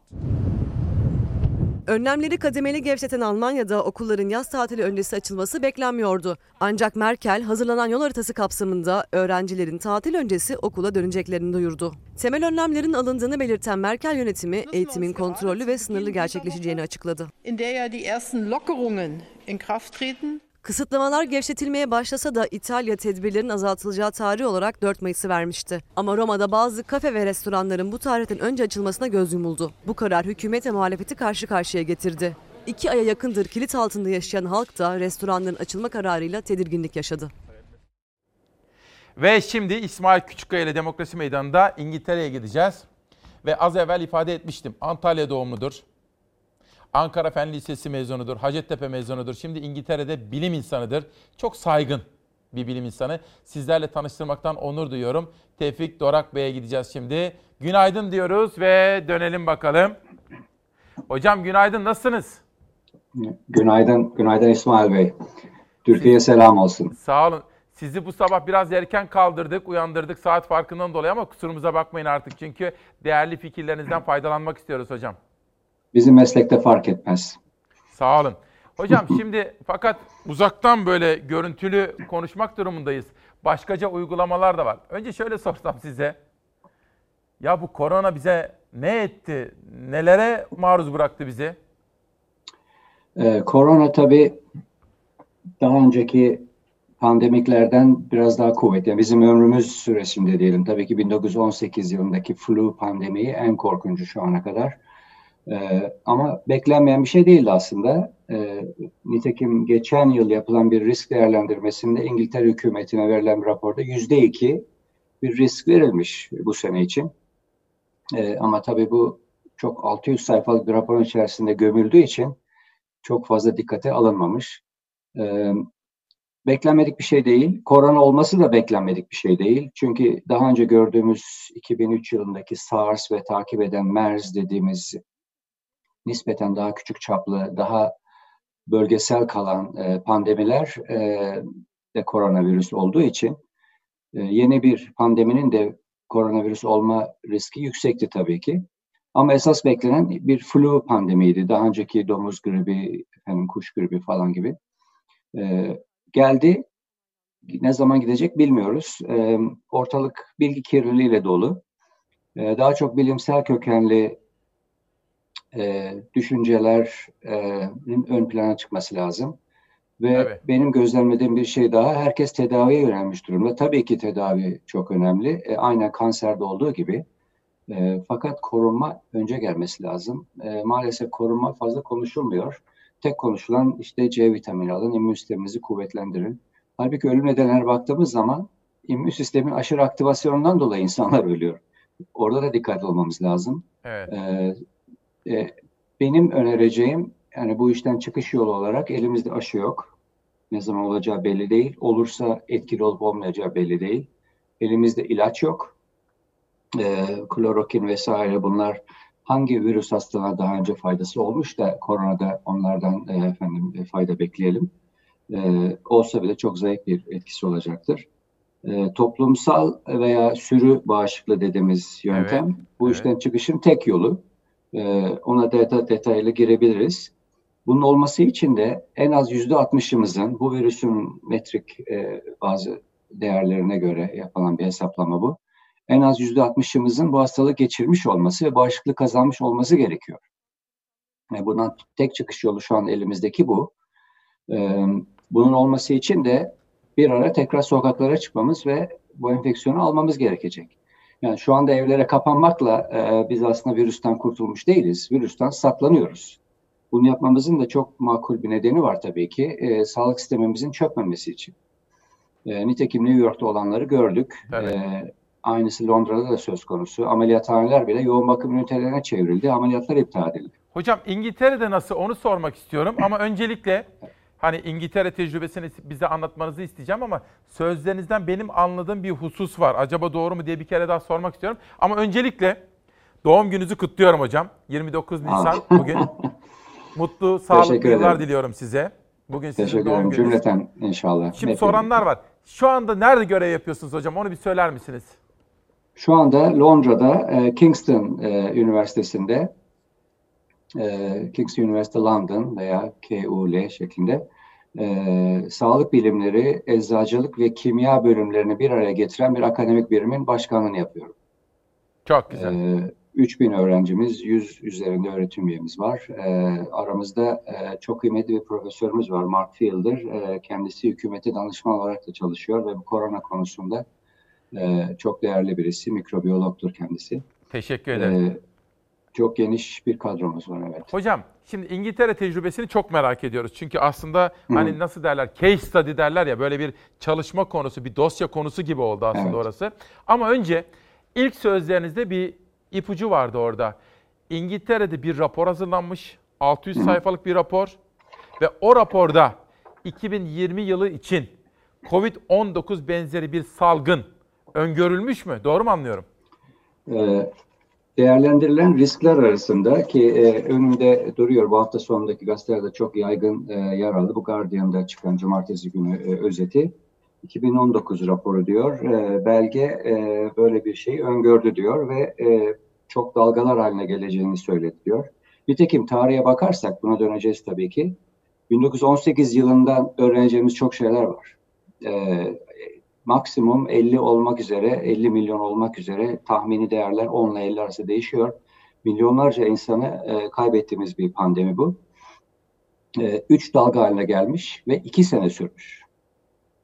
E, bundan öğreneceğimiz çok şeyler var. Yani biz yarın öbür gün sokaklara tekrar çıkmakla e, işte e, kurtuluşun ağrıları falan atmayalım. Öyle diyelim. Türkçeler öyle diyorduk galiba. E, şu anda sadece olayı biraz yavaşlattık, e, biraz uzattık ki sağlık sistemimiz e, bütün dünyadan aynısı oldu. Sağlık sistemimiz e, çökmesin, e, hastalarla ilgilenebilsin diye. Halbuki Peki. şöyle aniden hiçbir şey yapmasaydık, aniden hasta sayısında bir artış olsaydı şu anda hastane bahçelerinde hastalar yatıyor olacak. E, ve tabii kaybedecektik pek çoğunu. Yani ölüm sayısını azalttık ama herhangi bir çare bulmadık. E, bu raporda da onu söylüyor. E, ilk dalgayı atlatsanız bile bunun ikincisi, üçüncüsü olacaktır diyor. Çünkü tarih bize bunu gösterdi. Daha önce de böyle oldu. İkinci dalga gelebilir, üçüncü dalga gelebilir. E, iki sene sürdüğünü hatırlatayım 1918 pandemisini. Tabii o zaman e, şimdiki hijyen şartları, e, e, sağlık ünitelerimiz böyle değildi. E, fakat bir daha bir özelliği daha e, savaş yıllarıydı. Malum 1916 zannediyorum başlamıştı Birinci Dünya Savaşı. Onun tam ortasına denk geldi. Ve kayıpların pek çoğu da e, askeri birimlerde olmuştu nitekim. Yani o şartlardayız. O yüzden de 50 milyon falan gibi bir kayıp beklemiyoruz tabii ama e, maalesef kayıplarımız olacak. Hiçbir şey yapmasaydık İngiltere'de beklenen kayıp sayısı 500 bindi. Bunun da matematiği çok basit.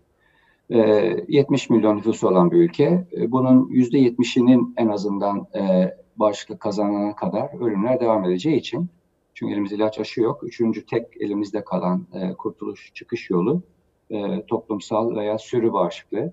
%70'imiz enfekte olacaksa bu rakam belli. Yaklaşık 50 milyon. Tevfik Hocam. Bunun da yüzde birini kaybedeceksek 500 bin 500 kayıp vermemiz lazım. Vay be. Hocam işte tam bu sözleriniz bana İngiltere'nin örneğini hatırlattı. Şimdi İngiltere ilk başlarda bunu tartıştı. Sürü bağışıklığı, toplumsal bağışıklık.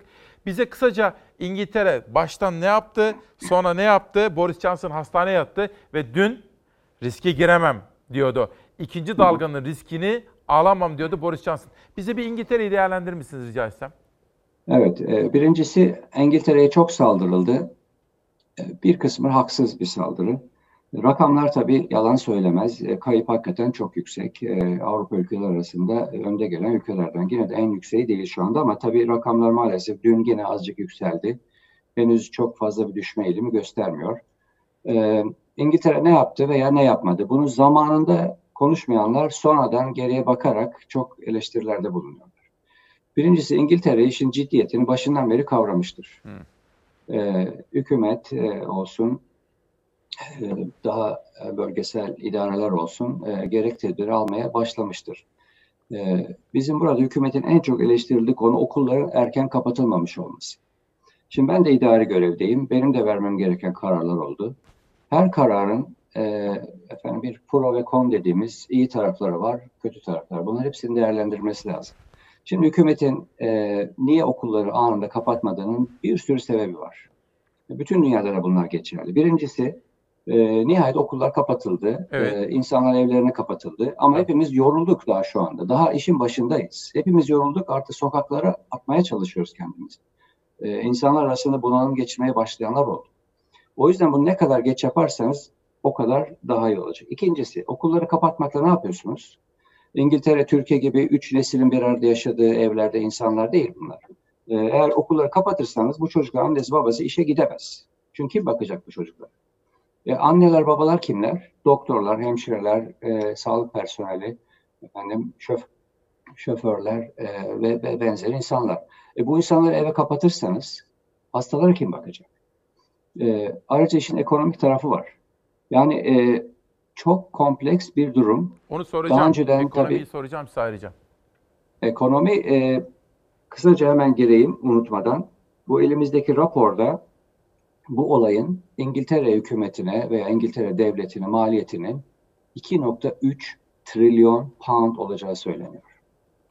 2.3 Şimdi bu rakam diyeceksiniz ya pound. diyeceksiniz ki İngiltere zengin ülke ne olacak ona dokunmaz bile. İşte bakın diyor Amerika 1 trilyon e, zaten yardım paketi çıkarttı falan. 2.3 trilyonu şöyle bir dikkat edersek miktara pound olarak bu bu ülkenin gayri safi milli hasılasının 1.3 katına denk geliyor. Yani bu pandeminin İngiltere'ye maliyeti gayri safi milli hasılanın yani bir yıl içerisindeki yapılan bütün hizmet ve üretimin toplam değerinin 1.3 katı Çok maliyeti büyük olur. hocam. Çok büyük bir maliyet bu. Bu İngiltere değil, yani bu hesap İngiltere'de yapılmış. Bu bütün ülkelerde benzer bir durum olacak maalesef. O Hocam yüzden bir bütün dünyayı saniyenizi bekleyen alacağım. Çok özür diliyorum. Çok güzel gidiyor. Fakat bir haber gireceğim. Şöyle. Hı hı. Şimdi hafta sonlarında sokağa çıkma kısıtlaması var Türkiye'de. İyi ki de var. Bir de bahar geldi. Fakat az evvel uyardınız. Daha yolun başındayız. Hemen sokaklara çıkarsak baş edemeyiz dediniz. İstanbul büyük bir rehavete kapıldı hocam. Bu haberi bir izleyelim sonra sizin yorumunuzu alalım olur mu? elbette. Sosyal mesafeyi koruyabiliyor musunuz burada? Mümkün olduğu kadar koruyamaya çalışıyoruz ama burada imkansız. Çıkmışsınız. E, Çıktım ihtiyaçlarımı almak için. Bir müddet daha dişimizi sıkacağız. Güzel günlere de kavuşacağız. Havalar güzel, evde oturmak zor oluyor diye atacağımız bir adım normalleşmeyi birkaç hafta ileriye, birkaç ay ileriye atabilir. Şair öyle demişti, beni bu güzel havalar mahvetti diye.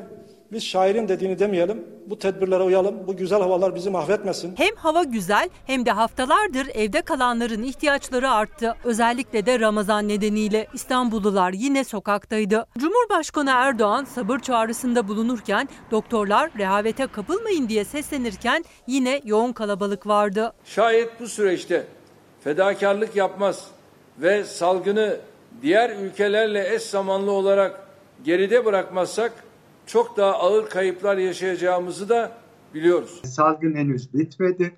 Salgınla mücadelenin ortalarında bir yerdeyiz. O yüzden birçok tedbirin e, işte gevşetilmesinde bunlara dikkat etmek lazım. İnsanlar kendini korumalı ama maalesef yapışık oluyoruz. Burası biraz öyle sanki. Mecburen orası pazar olduğu için otomatikmen o şekil oluyor. Ben keyfe keder çıkmadım malum şu çayı içiyorum o da sadece Eminönü'nde bulunuyor. İstanbul'un en kalabalık yerlerinden Eminönü'ndeki Mısır Çarşısı'ndayız.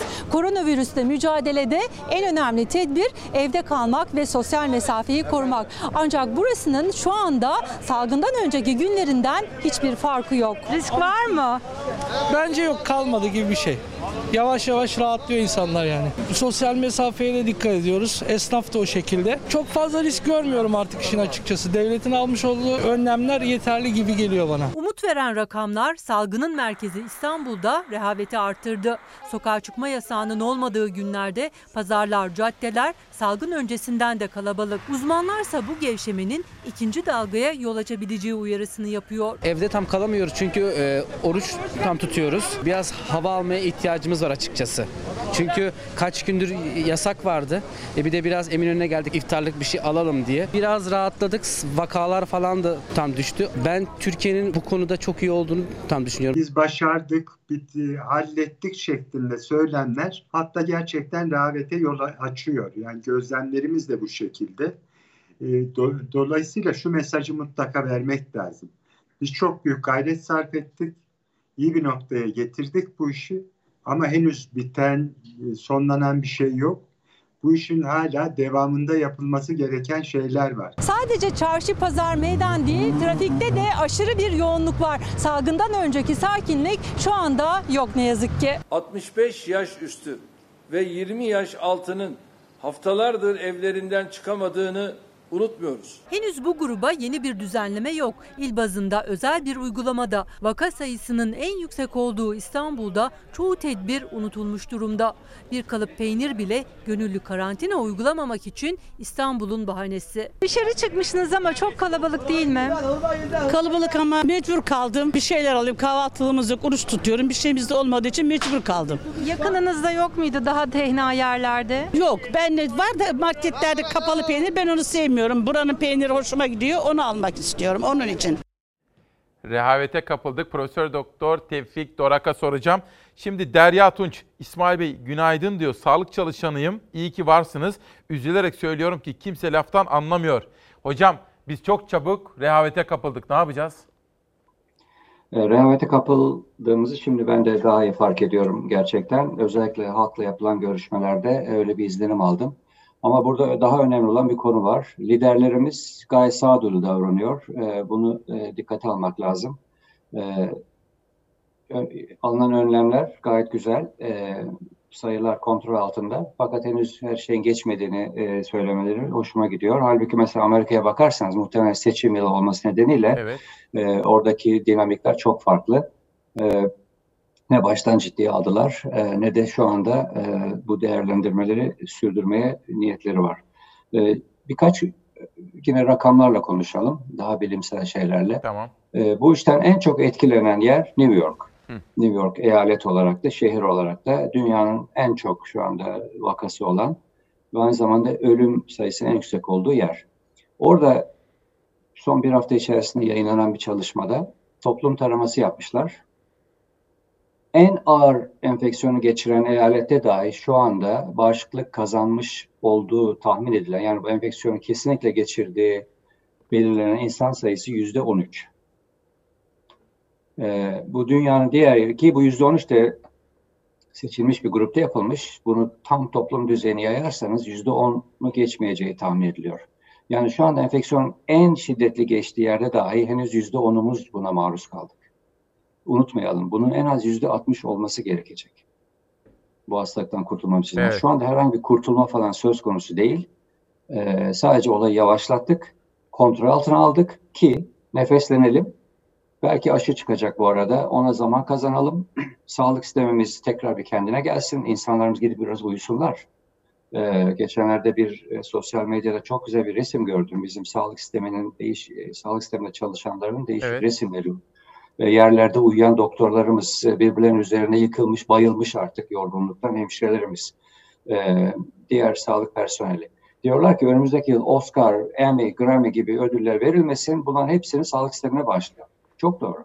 E, bunlardan, bu insanlardan daha fazla bu işi, ben kendim doktorum söylemiyorum. Şu anda hekimlik yapmıyorum zaten. Şu anda bu insanlardan daha fazla ödül kabul eden kimse yok. Bu insanlara biz nefes alma şansı Hocam şöyle sorsam. Şimdi siz İngiltere'de çok önemli, saygın bir kurumun başındasınız ve tıp dünyasından geliyorsunuz. Mesela siz kendiniz bana anlatın. Ne yapıyorsunuz? Mesela üniversiteye, laboratuvara gidebiliyor musunuz? Mümkün değil. Ee, zannediyorum 17 Mart itibariyle e, bütün üniversiteler kapatıldı.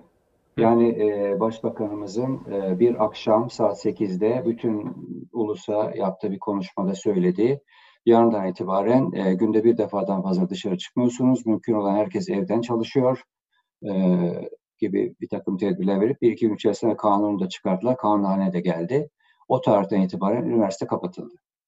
Hepimiz evden çalışıyoruz. Yani üniversiteye giriş mümkün değil. Kilitli binalar. Ee, trenler, otobüsler devam ediyor ama sağlık personelinin e, görev yerlerine gidip gelebilmeleri için ve nitekim otobüslerde, trenlerde kimse yok. Tabii biz de zaman zaman kullanmamız gerekiyor nadiren.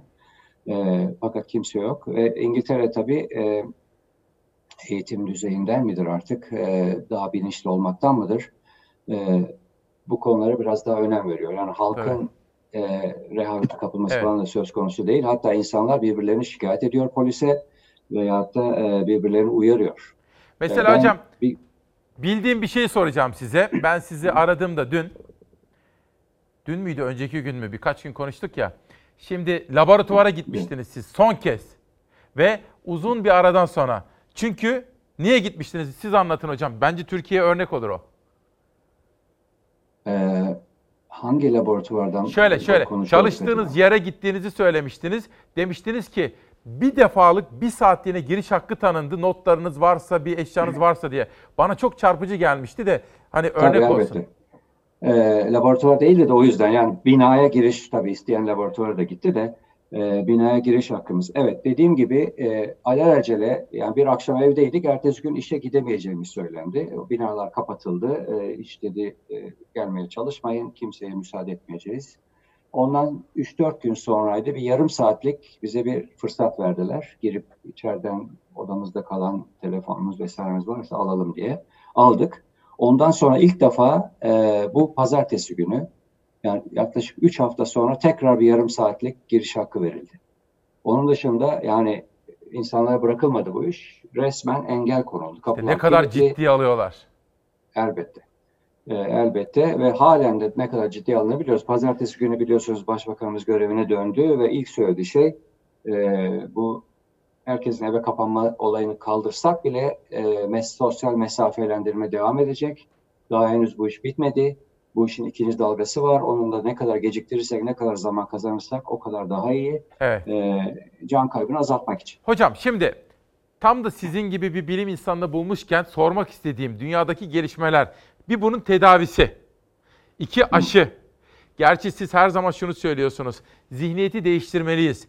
Tedaviden önce koruyucu hekimliği ön plana almalıyız diyorsunuz.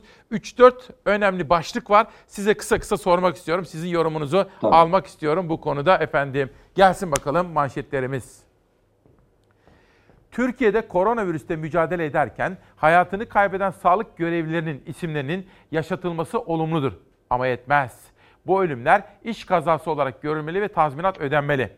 İsmail Saymaz bu tweet'i BBC News'te gördüğü bir haber üzerine atıyor. İngiltere koronavirüs salgınında yaşamını yitiren sağlık çalışanlarının ailelerine 60 bin sterlin tazminat ödeyecek diyor. Hocam dün uluslararası ajanslarda da gördüm. Soy ismini hatırlayamıyorum ama Sadık isimli bir Libya kökenli İngiliz doktor yaşamını yitirmişti. Onun meslektaşları çok üzgündü. Gazetelerde manşetti. Hatta Sadık isimli doktorun oğlu da konuşmuştu. İngiltere hükümetine bir takım mesajlar vermişti. Bunu değerlendirmek ister misiniz hocam? Sağlık çalışanlarının fedakarlıkları ve bize düşen görevler. Elbette burada en büyük fedakarlığı yapanlar sağlık çalışanlarıdır. Ee, resimlerden de görüyoruz, ee, videolardan da sizler basın mensupları gösteriyorsunuz bizlere. Ee, nitekim İngiltere'de yüzün üzerinde, bunun üzerine arasında konsültan doktorlar, hatta emekli olmuş konsültan doktor olup da gönüllü olarak geri gelmiş olan ve gerçekten belirttiğiniz gibi pek çoğu yabancı kökenli e, olan e, Orta Doğu olsun, Kuzey Afrika ya e, Asya'dan gelmiş zamanında e, o şekilde İngiltere'de hizmette bulunmakta olan insanların çoğunluk olduğu kayıplarımız oldu. E, en son duyduğumda 104'lü sayı şu anda daha da yükselmiş olabilir. Bunun e, bir nedeni e, koruyucu e, e, ekipman yetersizliği oldu. Ona rağmen bu insanlar savaşta ön cephedeki askerler gibi e, koruma olmadan dahi hastalara bakmaya devam ettiler. Yani e, tabii işin etik tarafları falan da var ama işte sağlık personeli olmak budur. Evet. En nihayet onu gösterdiler bütün dünya. Bu bütün dünyada aynı şey. Bu İngiltere mazı bir şey değil. Ben buradaki bilgilerden haberdar olduğumu söylüyorum. Hatta- Tabii ki bu iş kazasıdır. Evet. Ee, bu insanların e, öyle kendi kendilerine e, günde 12, 13, 14, 15 saat çalışmaları gerekmiyordu. Çoluğun çocuğunu bırakıp e, Fedakarlık işe gitmeleri gerekmiyordu. E, nitekim herkes evinde oturuyor ama onların hepsi halen çalışıyor. E, ve kaç var diye çalışıyorlar, günde kaç saat çalışıyorlar hepimiz biliyoruz. Ve onların da yüzde yirmisi şu anda enfeksiyon geçiriyor. Hocam dün Ve onların- ben şöyle bir yorum yaptım. Ee, yayından sonra da şimdi benim takip ettiğim bir program var. Amerika'dayken öğrenmiştim onu.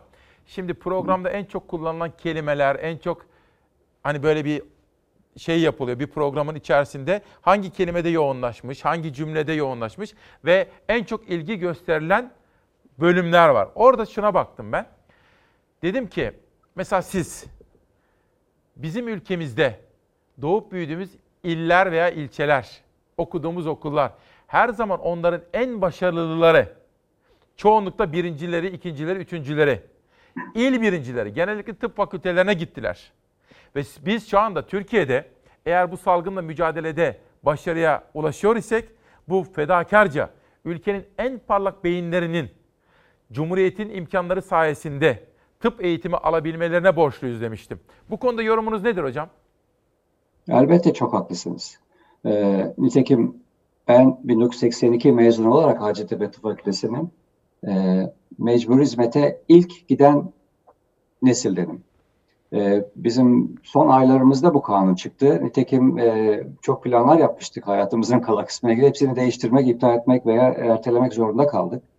Ee, hiçbirimiz de şikayetçi olmamıştık. Öyle hatırlıyorum. Ee, sonra tabii mecbur hizmetteki bazı şartlardan dolayı değişik sorunlar çıktı ama onların hepsine çare bulundu veya bulunuyor. Ee, gayet tabii ki hepimiz e, bize yapılan yatırımları geri ödemek zorundayız. Bu arada bir tweet daha okumak istiyorum. Siz suyunuzu ya da işte bir bakın kendinize. Şimdi BBC News Türkçe'de bir haber dikkatimi çekti. İngiltere'de yarından hocamız da nefeslensin o arada hiç olmazsa biraz dinlensin çünkü aralıksız konuşuyoruz. İngiltere'de yarından itibaren her gün bakım evlerinde ve evlerde koronavirüsten ölenlerin sayısı açıklanacak diyor. Bir sonraki manşete geçelim. Şimdi hocamıza bunu da sormak istiyorum. Bizim de daha evvel İsmail Küçükkaya Demokrasi Meydanı'nda ağırladığımız bilim kurulu üyesi Ateş Kara. Hatırlayacaksınız onu bu koronavirüsle ilgili ilk defa yayına biz çıkarmıştık. Ve çok önemli açıklamalarda bulunmuştu. Ateş Hoca'ya çok güveniyoruz. Aşı için bir adım daha atılmış oldu. Oxford Üniversitesi Jenner Enstitüsü tarafından geliştirilen aşı laboratuvarda 6 Hint şebeğine verildikten sonra yüksek sayıda SARS-CoV-2'ye maruz kaldığında diğerleri hastalanırken 6'sı hastalanmadı, korundu. Şimdi sıra insan çalışmasında diyor. Ve ben Tevfik hocama sormak istiyorum. Hocam, şimdi İngiltere yeni uygulamalara da geçiyor bu konuda. Ee, mesela huzur evleriyle ilgili o kararı da bilmiyorum görebildiniz mi? Tekrar arkadaşlarım dikkatlerinize de getirebilir. Ve ayrıca aşı çalışmalarındaki son durumla ilgili sizlerden bir değerlendirme ve görüş alabilir miyim? Elbette. Ee, ne yazık ki gerçekten bakım evlerinde e, durum vahim. Dünyanın her yerinde öyle ama burada biraz daha boşları şeffaftır. E, her şey açıklanıyor. Nitekim dediğiniz gibi bu haftadan itibaren rakamlar da vermeye başlayacaklar. Önce şunu anlaşalım. E, bütün dünyada şu anda yayınlanan rakamlar aslında yani buzdağının tepesi değilse de tam e, gerçek resimde değil. E, bunlar sadece test yapılmış, hastanede kaybettiğimiz insanların sayısı. Evet. Bunların yanı sıra e, evlerde, bakım evlerinde, kim bilir daha başka nerelerde kaybettiğimiz bir sürü insanlar var. Şu anda dünyada nereye bakılsa e, önceki yıllara göre toplam ölüm sayısında artış var ve Covid için verilen rakamlar bu farkı yansıtmıyor. E, ama büyük ihtimalle aradaki farkın pek çoğu Covid'e bağlı. O yüzden aslında e, açıklanan rakamlar e, sadece dediğim gibi test edilmiş, onaylanmış, e, Covid'den gerçekten kaybettiğimiz hasta. Onun dışında test edilmeden kaybedilmiş olanlar, evlerde, bakım evlerinde bir sağlık kuruluşuna başvuramadan kaybettiğimiz insanlar var. O yüzden maalesef rakamlar e, çok daha yüksek. E, her ne kadar dediğim gibi İngiltere hiçbir şey yapılmasaydı 500 bin olarak beklenen ölüm sayısı belki e, olmayacak öyle ama e, şu andaki gibi 20 bin falan dolayında da kalmayacak. Veyahut da 30 bin vurduysa da 30 bin olmayacak. Belki de iki misli aslında insan kaybediyoruz ama kayıtlara geçiremiyoruz henüz. Tabi bunlar ileride revize edilecek, e, düzeltilecek. E, maalesef kayıplarımız çok yüksek olacak. Aşı hocam. E, şu anda Amerika'da. Aşıda anda... da e, çok ümitlenmeyelim henüz. Tabii ki çalışmalar büyük bir e, yoğunlukta devam ediyor. Oxford, Cambridge herkes çalışıyor. Ee, ve Bill Gates e, malum çok önemli bir şey yaptı. Yatırım yaptı. Aşıyı aşıyı yapsak dahi e, aşı yapıldı, etkili bulundu. E, onun daha insanlara yansıması yine aylar süreceği için hatta bir yazısını okuyordum. Bu aşının konulacağı cam şişelerin, camların dahi çok özel olduğu ve elimizde şu anda yeteri kadar o maddenin olmadığı ve kendisi e, bir filantropist olarak e, bunlara yatırım yapıyor şu anda. Kar amaçlı değil tabii ki. E, vakfını kullanarak ve hazırlıklara başladı. E, duyduğum kadarıyla en ümit verici 7 aşının imalatına bile başladı. Yani imalatını fund ediyor, e, fon sağlıyor bunun için. E, ki bunlardan bir tanesi hakikaten başarılı bulunur da onaylanırsa e, gerekli kuruluşlar tarafından e, hemen kullanıma geçilebilsin diye. Tabii bunların hepsini yapmak zorundayız. Aşı bulunması da büyük ihtimal. E, teknolojide hiçbir sorun yok. E, aşı hedeflerini belirlemede, aşı üretmekte e, hiçbir sorun yok. Yalnız bunların test edilmesi uzun süren bir işlem. Ve öyle 3-5 e, fareye işte efendim vermekle veya birkaçımızın anekdotal gözlemleriyle de maalesef aşıları kullanmanız mümkün değil. Çünkü bunu vermeye başladığımız zaman milyarlara vereceğiz. Bunun milyonda bir bile e, bir ciddi yan etkisi varsa kayıplarımız çok korkunç olacak. Tabii, tabii. Bunun hepsinin dikkate alınması lazım. Ki daha önce böyle tecrübelerimiz oldu. Ayrıca e, randomize dediğimiz e, en güvenilir e, test yöntemleri kullanılmadan herhangi bir ilacın veya aşının e, kullanıma girmesi söz konusu değil maalesef. Hocam E, peki Ben iyi hatırlıyorum. bunun biraz da böyle toplumsal boyutlarını, ekonomiye yansımalarını da konuşmak istiyorum. Önce bir haber hazırladık. Bizde de şimdi devlet en dar gelirli kesime yardım yapmak, biner lira dağıtmak gibi bir projeye girdi. İyi niyetli bir girişim. Fakat PTT önlerinde yığılmalar oldu. Dün ben hatta Kanada'dan bir örnek vermiştim bir tanıdığımla konuşarak. Dedi ki telefonla arıyorsun. Koronavirüs nedeniyle işimi kaybettim, gelir kaybına uğradım diyorsun. Ve karşıdaki sana diyor ki beyan esastır. Doğru mu bu senin söylediğin? Söz verir misin diyorsun. Evet doğru diyorsan senin vatandaşlık numaran üzerinden hesabına 3 gün içerisinde 2000 Kanada doları yatırılıyor. Bunları biraz sizinle de İngiltere özelinde ve tecrübesine dayanarak sormak istiyorum, konuşmak istiyorum. Ama dün yaşadığımız ve üzüldüğümüz PTT'nin önündeki kuyrukları bir izleyelim.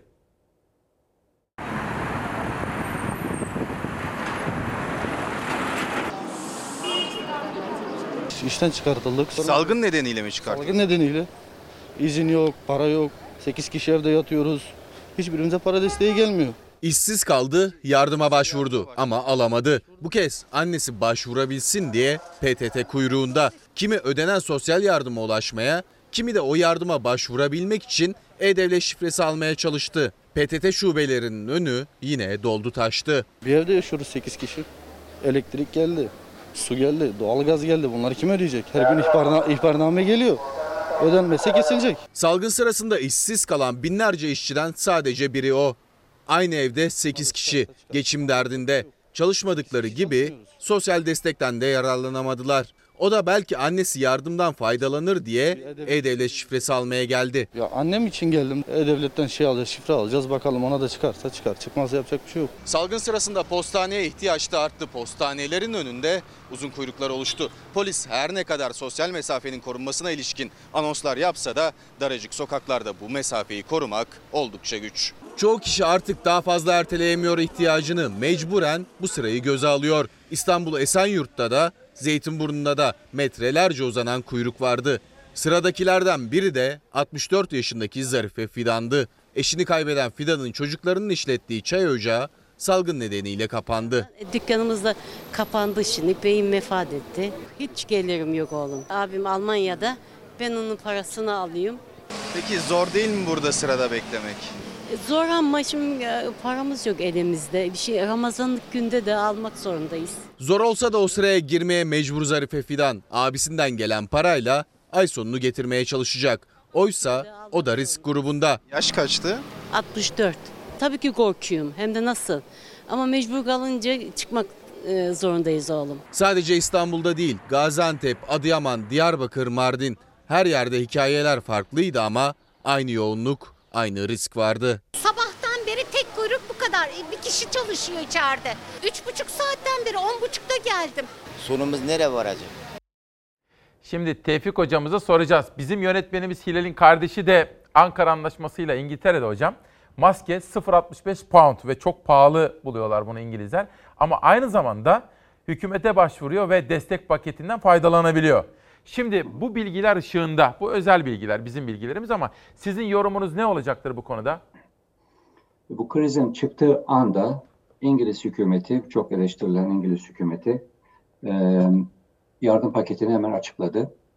Birincisi hiç kimsenin işten çıkarılmayacağını, e, ikincisi evde kalmaya mecburiyetinden dolayı işine gidemeyen e, hiç kimsenin ma- mağdur duruma düşmeyeceğini ve herkesin maaşının yüzde sekseninin eğer ki işveren diyelim ki bir güzellik salonunda çalışıyorsunuz ve e, kapandı Evet. ve işveren de sizi evinize gönderdi. Maaş yok, hiçbir şey yok. O insanların da maaşlarının yüzde sekseninin Haziran ayı sonuna kadar olmak üzere ilk etapta e, yüzde seksenin kendilerine ödeneceğini ve hiçbir kazanmış haklarına işte emeklilik, e, sürekli çalışma e, statülerinin falan bozulmayacağını garanti etti. Tabii bunun kaynağı nereden gelecek kimse bilmiyor. Çünkü İngiltere aslında dışarıdan görünen gibi bir yer değil. E, uzun yıllardır bir yokluk ekonomisiyle yönetilen bir ülke. E, bu 10, 11 Eylül'den sonra başlayan bir olay bu. E, onu zaman gösterecek. Aynı şey Amerika için de geçerli. Belki bütün dünya için geçerli. Bunun kaynağı nereden gelecek şu anda bilmiyoruz. E, dolayısıyla İngiltere'de herhangi bir e, sosyal, ekonomik sıkıntı henüz yok. Ama daha işin başındayız. E, bu iş bittikten sonra bir sene mi olur, iki sene mi olur? Bunun e, maalesef sosyal, psikolojik ve ekonomik e, bilançosu bir hayli ağır olacak. Onun için de hazırlanmamız lazım. Zor olacak bu iş. Hocam şimdi oradan baktığınız zaman, şimdi burada da tanıdıklarınız var, arkadaşlarınız var, doktorlar var, sevdikleriniz var, ülkeniz var çok sevdiğiniz burada da. Ne tavsiye edersiniz? Bundan sonra biz ne yapalım Türkiye olarak? Bütün yapacağımız bilime dayalı dayalı e, önerilerin hepsine açık olmak ve e, önerilen tedbirlere e, sıkı sıkı tutunmak. Şunu biliyoruz ki 1918 yılındaki pandemide herkes maske kullandı. Bir tek maske kullanmakla hiçbir şey değişmedi. 50 milyona yakın kişi belki öldü. 10 ile 50 arasında deniliyor. Ee, sadece e, sosyal mesafeyle bu iş yapamayız. Sadece okulları kapalı tutmakla bu işi tutamayız. Tedbirler paketini dikkat almamız lazım. Ee, risk kalmadı diye bir şey düşünmememiz lazım. Bu rakamlar bizi aldatıyor. Bu rakamları biz suni olarak bu hale getirdik şu anda. Hastalık kaybolmadı, virüs kaybolmadı. Hala sokaklarda, o kuyruklarda insanlar şu anda birbirlerine e, veya süpermarketlerde Ulaştırıyor. birbirlerine bu virüsleri saçmakla meşgul. Ee, en önemli öneri şu. Ee, hepimiz sanki e, enfekte olmuşuz, virüsü almışız ama belirtilerini göstermiyormuşuz gibi davranmamız lazım. Yani hepimizin e, sanki civardakilere virüsü yayıyormuşuz gibi mesafeli durmamız, mümkünse maske. Bunun için ille eczanede maske almamız şart değil. Anlıyorum o konuda bir sıkıntı var herhalde şu anda zaten. E, kendimiz evde maske yapabiliriz. Ancak onda da dikkatli olmamız lazım. O maskenin de bir enfeksiyon kaynağı olacağını unutmamamız lazım. Onu kullandığımızın akşamı, o günün akşamı onu fazla ön- önüne dokunmadan alıp e, çamaşırlığa atmamız gerekiyor. Ve taze yeni bir tane yapmamız gerekiyor. Çünkü eğer bunu virüsten korumak için yapıyorsak nefes alıp verirken o virüs bu maskenin üzerinde birikti demektir. Amacımız buydu zaten. Eğer durdurursak virüsü o virüs o maskede. O maskeyi elimizle alıp bir kenara koyup yarın tekrar takmakla daha çok virüs yayıyoruz. Buna da dikkat etmemiz lazım. O yüzden başlangıçta maske önerilmedi. Tabii bunun iki sebebi var. Bir tanesi biraz daha gizli sebebi. Sağlık personeline maskeler kalsın diye e, kullanımda. E, ama şu anda durum biraz değişiyor. Amerika'dan kaynaklanan bir şey. Ama ev yapımı maskelerle en azından e, başkalarını korumamız açısından daha önemli. E, öyle davranmamız lazım. Ve eğer sokağa çıkmayın deniliyorsa bunun arkasında bir hikmet var. Bunu dikkate alıp sokağa çıkmamamız. Peki. Çıkıyorsak, mecbursak mesafeli çıkmamız e, ve bütün önerilere dikkat etmemiz lazım. Ayrıca diyelim ki sokağa çıkma yasağı verildi. Bunun bitiminde aniden hepimiz sokaklara e, çıkmamalıyız. Çıksak da mesafeli, dikkatli ve teker teker çıkmalıyız. Yani bunlarda hepimizin bilinçli olması, Peki. iyi bir eğitim almamız gerekiyor hepimizin doğrusu.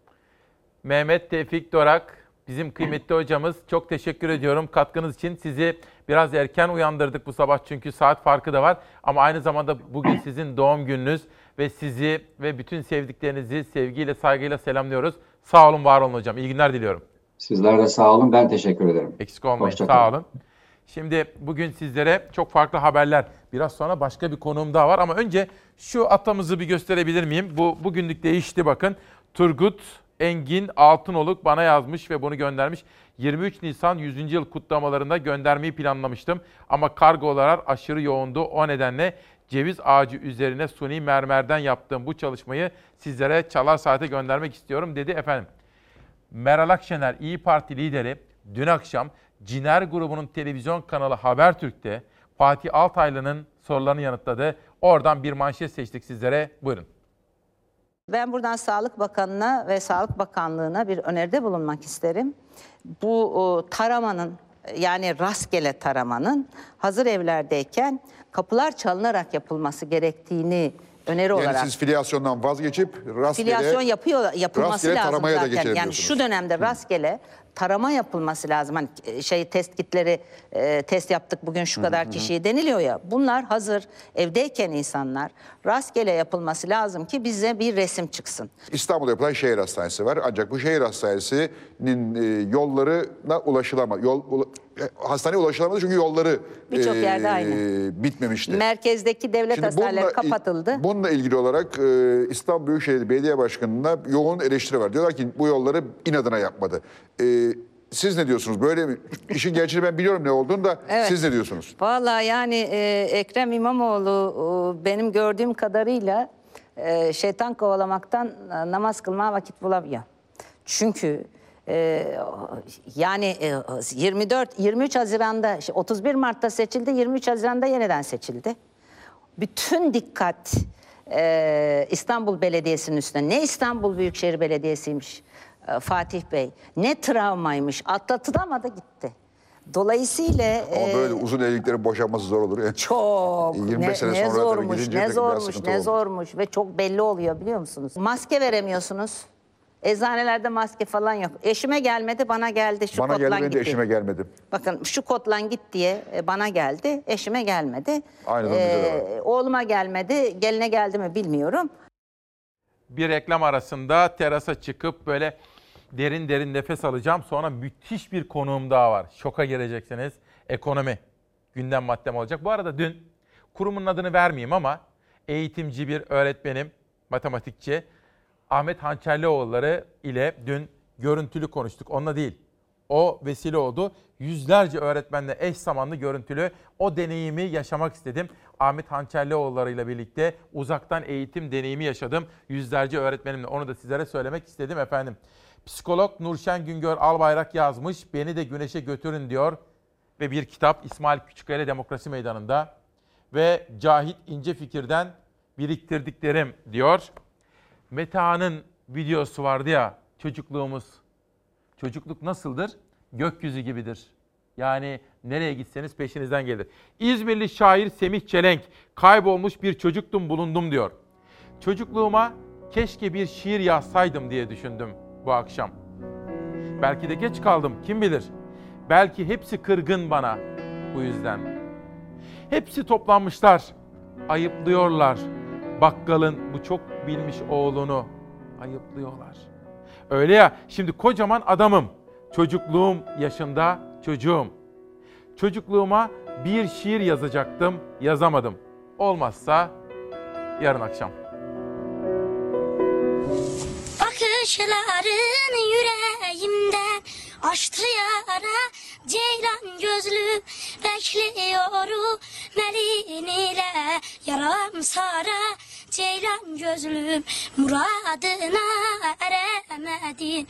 Kaşı kara Ceylan gözlüm Kaşı kara Ceylan gözlüm Seni gördüm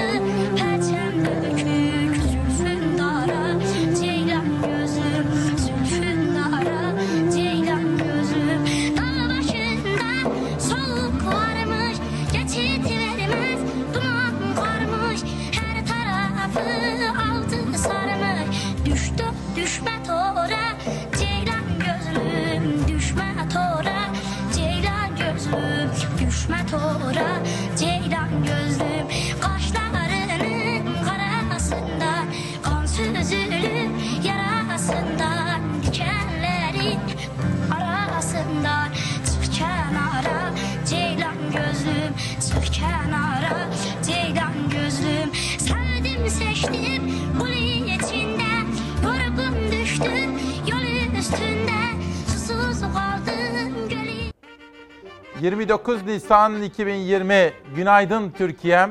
İsmail Küçükkaya Demokrasi Meydanı'ndasınız. Bu sabah normalleşme için dedik. Şu andan itibaren Savaş Yıldız kardeşim yönetmen koltuğunda. Ankara'da çok değerli bir iktisatçı. O da bir bilim insanı. Profesör Doktor Erinç Yaldan hocamız bizimle. Hocamızı bir selamlayalım. Sonra haber yolculuğumuza devam edeceğiz. Hocam günaydın nasılsınız?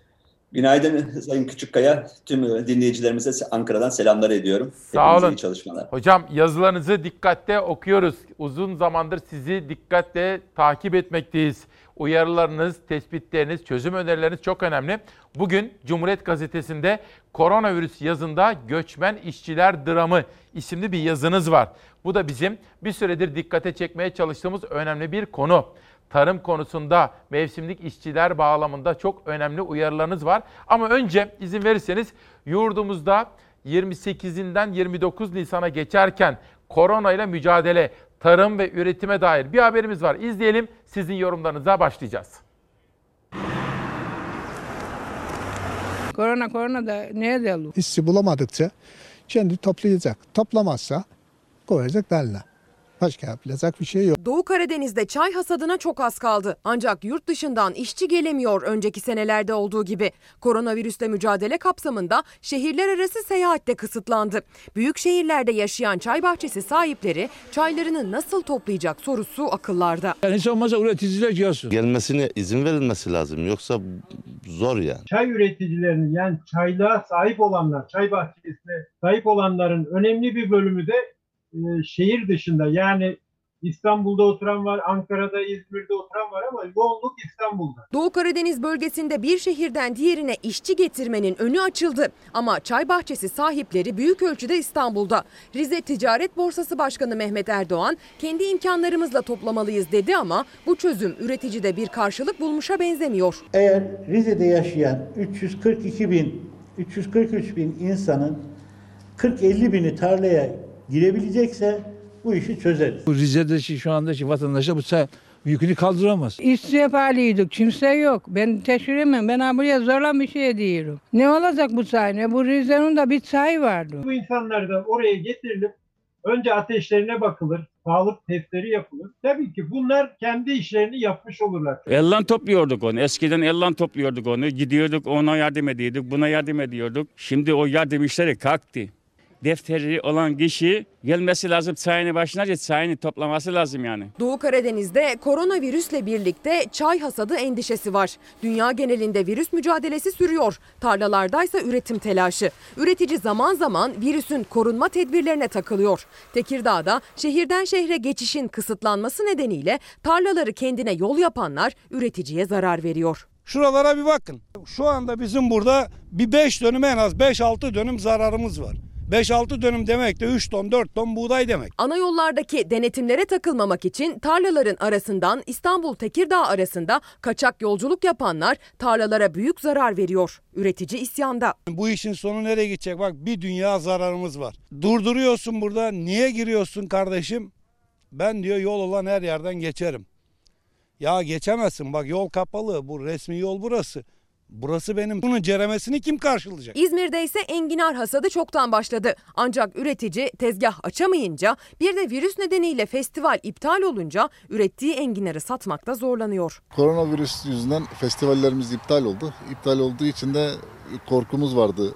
Enginarlar tarlada kalacak diye, tüketemeyeceğiz diye. İzmir'in Foça ilçesinde her yıl Nisan ayında yapılan Enginar Festivali yapılamadı. Salgın nedeniyle satışlar durgunlaştı. Üretici enginarını internetten satmaya çalışıyor. Her türlü saldırıya karşı ve kendine yeter bir ülke olması için kendi tohumunu üretmeli ve dışa bağımlılıktan e, kurtulmalıyız. Muğla'da ise yerel tohum ulusal güç sloganıyla kapsamlı bir yerel tohum merkezi kuruldu.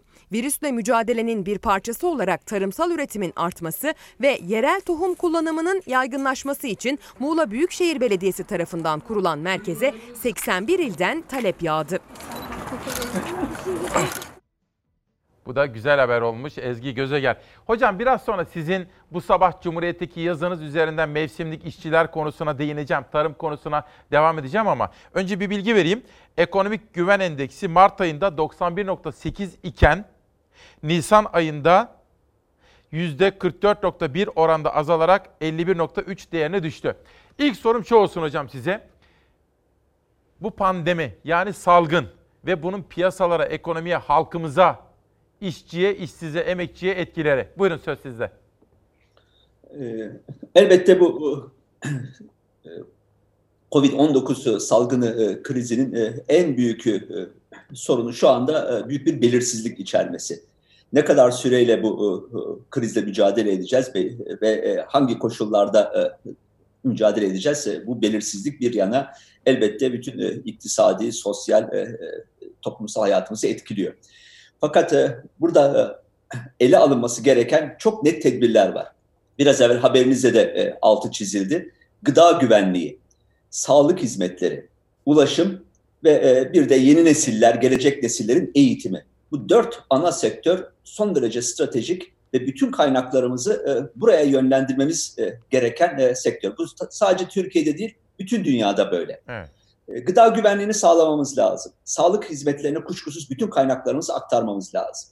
Şimdi e, e, Türkiye'de ne yazık ki açıklanan e, program e, milyarlarca hatta yüz milyarlarca e, bir kaynak tahsis edildiği doğrultusunda propagandası yapılan e, program ne yazık ki şeffaf, odaklanmış bir bütüncül e, e, görünüm ile bu dört stratejik e, aktiviteye kaynaklarımızı ayırdığını, bu kaynaklara e, e, mali olarak destek sağlandığını ve e, ileriye yönük olarak da e, bu dört alanda vatandaşımıza güvence vermekten uzak. Bu güvence olmayınca tabii krizin e, yarattığı sağlık e, e, paniği, e, e, belirsizlik ile e, birleşince ortaya bu e, e, söylediğiniz rakam neredeyse yarı yarıya azalmış bir güven endeksi. Vatandaşımız yarınından bırakın e, e, önümüzdeki seneleri endişe duyuyor. Ekonomik aktivitenin sağlıklı, sürekli, düzenli sağlanamadığından e, endişe duyuyor.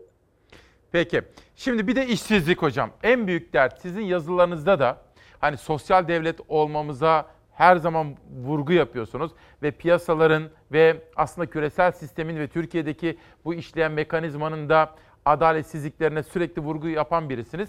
Piyasalara şöyle kısacık bir bakalım. Sonra işsizlik meselesiyle ilgili yorumunuzu çok merak ediyorum. Piyasalar.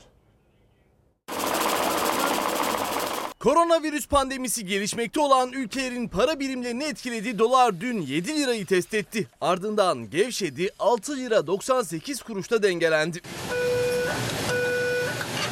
Koronavirüs salgını tüm dünyayı etkisi altına aldı. Küresel ticaretin durma noktasına gelmesiyle ülkelerin ekonomileri büyük hasar gördü. Salgınla mücadele ekonomi cephesinde de sürüyor. Virüsün piyasalar üzerindeki etkisi azaltılmaya çalışılıyor. Virüs sebebiyle gelişmekte olan ülkelerin para birimleri değer kaybı yaşadı. Pandemi nedeniyle Türk lirası üzerinde de baskı oluştu. Dün dolar psikolojik sınır olarak adlandırılan 7 lirayı test etti. 7 lirayı gören dolar orada çok tutunmadı. Hafif bir gevşemeyle 6 lira 98 kuruş seviyesinde dengelendi. Dolar çarşamba sabahının açılışında da yatay bir seyir izledi. 6 lira 98 kuruştan işlem görmeye devam etti. Euro da dolara benzer bir seyir izledi. Euro bankalar arası piyasada çarşamba gününe 7 lira 56 kuruşla başladı. Altında da yatay bir seyir var. Gram altın 383 liradan, çeyrek altınsa 630 liradan alıcı buluyor. Piyasalara da baktık. O da Zafer Söken imzalı bir haberdi. Profesör Doktor Eniç Yardan hocamıza Cumhuriyet Gazetesi yazarıdır aynı zamanda. Soralım. Hocam işsizlikle nasıl mücadele edeceğiz? İşsizlikle mücadele kuşkusuz topyekun bir e, e, bütüncül bir kalkınma stratejisi, bölgesel eşitsizliği de içine alan e, bir e, e, mücadele gerektiriyor. Bu bir, bu bir siyasi irade gerektiriyor her şeyden önce. İşsizlik e, e, bu e, kriz ile, e, koronavirüsü kriziyle ortaya çıkmış bir e, sorun değil. Türkiye ekonomisi neredeyse 2001 krizi e, hatırlayacaksınız. Neredeyse artık 20 sene oluyor. 2001 krizinden sonra çıkışında e, önce istihdamsız büyüme, daha sonra da ücretsiz büyüme diye adlandırılan iç gücü piyasalarına e, parçalı, e, enformalleştirilmiş ve e, e, bizim dibe doğru yarış diye adlandırdığımız bir e, baskı e, e, yarattı. İşsizlik Türkiye'de bir yapısal hale geldi. Özellikle genç işsizlik ve hatta e, eğitimli genç kadın arasında e, işsizlik.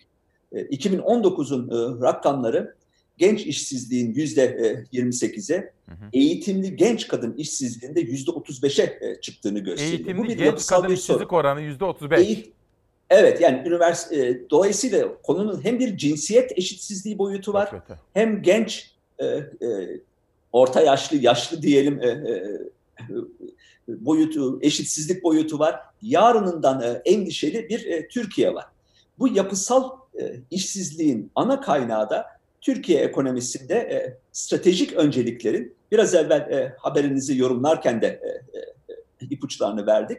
Sanayiden, istihdam arttırıcı faaliyetlerden giderek inşaata, spekülasyona, arazi rantlarına, finansal spekülasyona yani e, e, halk arasındaki deyimle paradan para kazanmaya e, yönelik bir e, ekonomi stratejisinin gündeme getirilmiş olması. Türkiye de uzun zamandır e, sanayinin milli gelir içindeki payı e, baş aşağı gidiyor. Sanayi sektörü içinde istihdamın payı 2010'dan bu yana e, neredeyse sabit ve e, arttırılamıyor. E, tarım sektörü zaten sürekli göç vererek e, köyden kente gent göç olarak zaten tarım sektörü e, daralıyor ve bu e, buradan kaynaklanan iş gücü fazlası ne yazık ki enformal, güvencesiz kendi hesabına ücretsiz aile işçiliği gibi, günlük işler gibi enformal alanlarda e, çalışıyor. İşsizlik bugün 4.3 milyon açık iş arayan insan yaklaşık 9 milyonda iş aramaktan vazgeçmiş, e, umudunu kırmış bir insan profiliyle Türkiye ekonomisi e, karşı karşıya. Çözüm ne hocam? Şimdi siz ömrünüzü bu konulara ayırmış, dirsek çürütmüş bir insansınız. Kitaplarınız var bu kadar bu kadar.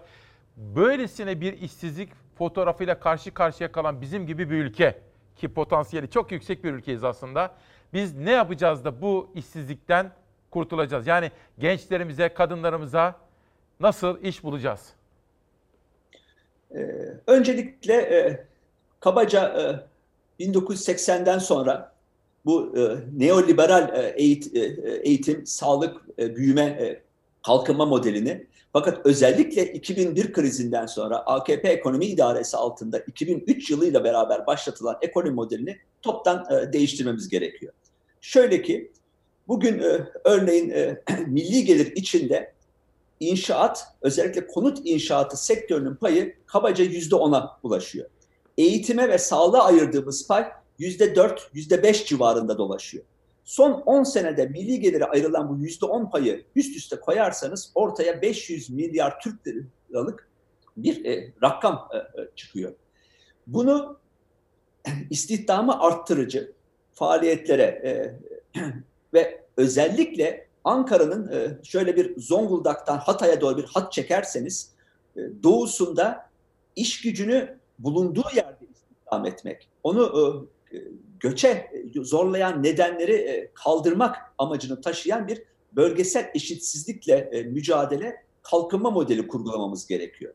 Bu bölgeye uygun hele hele şu çevre kirliliği, karbon emisyonu, küresel ısınmaya karşı mücadelenin bütün dünyada yeni yeşil düzen, yeşil işler, yenilebilir enerji kaynaklarından hem enerji güvenliğini kazanma, hem dünyamızı kirleten karbon emisyonlarını azaltma, hem de yüksek istihdam sağlayacak bu enerjileri bulunduğu Anladım. yerde istihdam etmek suretiyle yepyeni bir stratejiye geçmemiz gerekiyor. Bir şey daha söylememe tabii, müsaade ediniz. Tabii, lütfen. Bu stratejinin e, ana yürütücüsü de artık e, devlet süt üretmeyi, pamuk üretmeyi, kumaş üretmeyi bırak bırakır, e, devlet süt üretmez saplantısından vazgeçip devlet ne ge- üretmek gerekiyorsa, hangi konuda istihdam gerekiyorsa onu yapmalıdır diyerekten yepyeni bir kamu işletmeciliği hamlesini Ankara'nın doğusuna taşımamız gerekiyor. Şimdi anlaşıldı. Aslında eleştirirken çözüm önerisi de sunuyorsunuz. Sevgili hocam, buraya İsmail Küçükkaya Demokrasi Meydanı'na katılan gerek CHP lideri olsun, İyi Parti lideri olsun, Saadet lideri olsun, Ahmet Davutoğlu Gelecek Partisi, Deva Partisi lideri Babacan olsun, başka pek çok ekonomist, uzman hep şunu söyleye geldiler. Bizim kaynağımız az, daha doğrusu birikimimiz, tasarrufumuz az, tasarruf etme oranımız az. Ama aslında biz kaynağı zengin bir ülkeyiz. Nerede kaynak diye sorduğum zaman hep şunu söylediler. Bu garantiler verdik ya biz köprülere, Avrasya Tünel geçidine, şuraya buraya, hani hastanelere bile garantiler verdik ya. Mücbir sebep var diyorlar hocam. Şimdi mesela bunlara mücbir sebep nedeniyle ödediğimiz o milyarlarca dolara ödemeyelim. Ve şimdi halkımızın ihtiyacı olan kaynağı kullanabilelim diyorlar. Bu konuda benim de sevip saydığım, geçmişte de beraber çalıştığım, eminim siz de tanıyorsunuzdur, Çiğdem Toker bir titiz gazetecilik yaptı. Bir sözleşmeden not çıkarttı. Kısacık bir haberimiz var ama kısa ama etkili ve önemli. Haberi izleyelim. Sonra bu yoruma katılıyor musunuz? Sizden duymak istiyorum. Avrasya Tüneli bir yap işlet devlet sözleşmesi. Mücbir sebeplerin doğması halinde tarafların anlaşarak sözleşmeyi derhal feshedebileceği maddesi var. Salgın hastalık bunların tamamı mücbir sebep. Araç geçse de geçmese de uçak uçsa da uçmasa da ödeme yapılacak olan bu yollara mücbir sebep işleyecek mi işlemeyecek mi? Soru şimdilik yanıtsız. Avrasya Tüneli'ni kullanan da kullanmayan da merak ediyor. Çünkü sözleşmede mücbir sebep maddesi var. Yani salgın gibi zorlayıcı gerekçeler nedeniyle yap işlet devlet sözleşmesi sonlandırılabilir. Özellikle de tünelin boş kaldığı bu dönemde geçiş garantisine milyonlarca lira ödemek yerine bu yol seçilebilir uzmanlara göre. Avrasya Tüneli'nde otomobil başına 4 dolar, minibüs başına da 6 dolardan günlük 65.500 e, devletin verdiği bir trafik garantisi var. Bugün dolar 7 lira. Geçiş garantisi olduğu sürece geçen zaten ödüyor, geçmeyen de cebinden çıkıyor Avrasya Tüneli için garanti edilen para. Ancak şu olağanüstü virüs günlerinde görünen o ki bir seçenek daha var. 25 yıl boyunca ne olacağı, nasıl dalgalanacağı belli olmayan döviz kuru üzerinden bu garantileri ödemek mi yoksa bir defadan kalan borçları e, ödeyerek buradan çıkmak mı? Sözcü gazetesinden Çiğdem Toker ulaştı anlaşmanın detaylarına. Buna göre sadece sokağa çıkılmadığında bile 2 günlük garantisine 5 milyon lira ödenen Avrasya Tüneli'nin sözleşmesinde önemli bir madde var. Mücbir sebepler nedeniyle anlaşmanın feshedilebileceği maddesi. Sıralanan 7 sebep arasında salgın hastalık da yer alıyor. Sözleşme imza atan tarafların iradesi dışında, onların kusuru dışında gerçekleşen durumlara mücbir sebep deniyor. Salgın hastalık bunların tamamı mücbir sebep. Devletin, şirketin yaptığı yatırım bedelini şirkete ödemesi gerekiyor. Yani Ulaştırma Bakanlığı gerekli ödemeleri yaparsa şirketin yatırımı devlete geçebiliyor. Avrasya Tüneli'ni işletme hakkı bakanlığa devroluyor. Ki hali hazırda geçiş garantisine zaten milyonlarca lira ödeniyor. Eğer bu garantilerden yatırım bedeli alınmamışsa 1 milyar doların üzerinde bir yatırım bedeli var. Havalimanında, Osman Gazi Köprüsü'nde yani İstanbul-İzmir otoyolunda,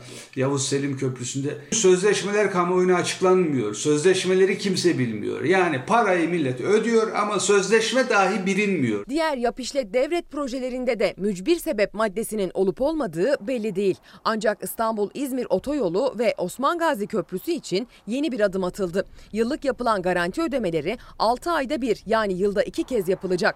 Bu da işleten firmaların döviz kurundaki dalgalanmadan daha az etkilenmesi anlamına geliyor. Vatandaştan daha ziyade bu müteahhitleri düşünüyoruz.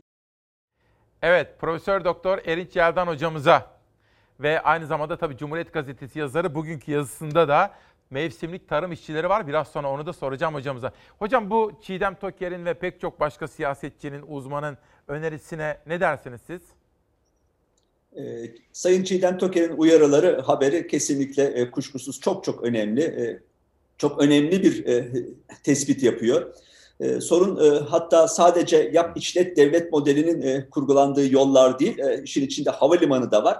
Hatta bugün e, sevgili Tuncay e, Molla Veysoğlu e, Cumhuriyet Gazetesi'ndeki yazısında şehir hastaneleriyle ilgili e, kısa bir e, yorum yapmış. Diyor ki şehir hastanelerine e, devletin ödediği bir yıllık kira ile yepyeni bir hastane e, yapılabilir. Ki e, bunun üzerine bir de denetim dışında kalan ve gene devlete e, e, bu kontratların e, belki e, emsal olmadığı koşullarda da yıkılan görüntüleme, işletme masrafları, yiyecek masrafları, ulaşım masrafları gibi ek e, maliyetler de e, yükleniyor. E, AKP Ekonomi İdaresi'nin e, biraz evvelki e, konuşmamızda, sohbetimizde e, altını çizdiğim gibi sürekli olarak bir e, sanayi, kalkınma, e, yurt içinde e, yurt içi tasarruflara ve yurt içi kaynaklara dayalı bir e, üretim ve yatırım hamlesinden uzak e, sürekli olarak ileriki nesillere, yeni nesillere borç ve e, açık e, yükleyici, sorumluluk yükleyici bir e, stratejisi var. Hı hı. E, siyaset ne yazık ki şu anda ekonomide hangi şirketler e, güçlenecek, hangi şirketler cezalandırılacak buna siyaset karar veriyor. Bu yap işlet devlet modeli de e, bazı şirketlere yerli veya uluslararası bir kaynak aktarma, rant aktarma e, modeli olarak e, çalışıyor. Ve bunun bedelini de sadece bugün e, Türkiye şu anda değil, önümüzdeki nesillere daha yüksek dış borç, daha yüksek döviz açığı, daha yüksek yükümlülükler olarak e, ödüyor. E, Sayın Toker'in e, saptamaları son derece Peki. yerinde. Hep dediğimiz gibi e, biz kararlılıkla e, ana stratejik sektörleri belirleyip bütün kaynaklarımızı bu salgın müddetince oraya yönlendirmemiz lazım. Kaynak elbette var. 80 milyonluk bir Türkiye'den bahsediyoruz. Peki. Hocam devam edeceğiz. Biz her sabah bir de yerel gazeteleri okuyoruz hocam. Biraz evvel 5 ayrı gazeteden alıntılar yapmıştım. Şimdi izin verirseniz sizinle beraber yine 5 ayrı gazetenin daha yerel gazetelerini okuyup tarıma sözü getirmek istiyorum ki bugünkü yazınız da zaten Cumhuriyet Gazetesi'nde mevsimlik tarım işçileri konusunda ve şunu söylüyorsunuz. Hiçbir önlem alınmıyor. Avrupa'dan da yola çıkarak bahsediyorsunuz. Avrupa'da tarımla ilgili mevsimlik tarım işçilerinin transferinde de dahil olmak üzere hiç öyle koronavirüsü önlemi falan alınmıyor diyorsunuz. Bunları da konuşmak istiyorum. Şimdi yerel gazetelere şöyle bir bakalım. Erinç Cerdan hocam nasıl yorumlayacak? Önce İzmir. 9 Eylül. Başlamış çayı alarm veriyor. Aksar Görde sınırları içinde bulunan İzmir ve Manisa'ya içme suyu temin etmek üzere Gürdük Barajı için inşa edilen başlamış çayındaki kirlilik tehlikeli boyutlara ulaştı diyor efendim. Bakın bu çok çarpıcı, çarpıcı bir çevre haberi. Oradan Kuzey Kıbrıs'a geçiyorum. 2000 narenciye işçisi çaresiz. Türkiye'den narenciye sektöründe çalışmak için ülkemize gelen işçiler koronavirüs engeline takıldı diyor Kıbrıs gazetesi. Yeni güneye geçiyoruz. Ankara Büyükşehir'de Mersin'den limon alacak. Mersin Büyükşehir Belediye Başkanı Vahap Seçer, Mersinli üreticiden 100 ton limon satın alan İstanbul Büyükşehir Belediyesi'nin ardından Ankara Büyükşehir Belediyesi ile Çanakkale'den bir ilçe belediyesinin de limon talebinde bulunduğunu söyledi. Bir de merhaba diyelim. Krizin arifesi Konya gazetesi.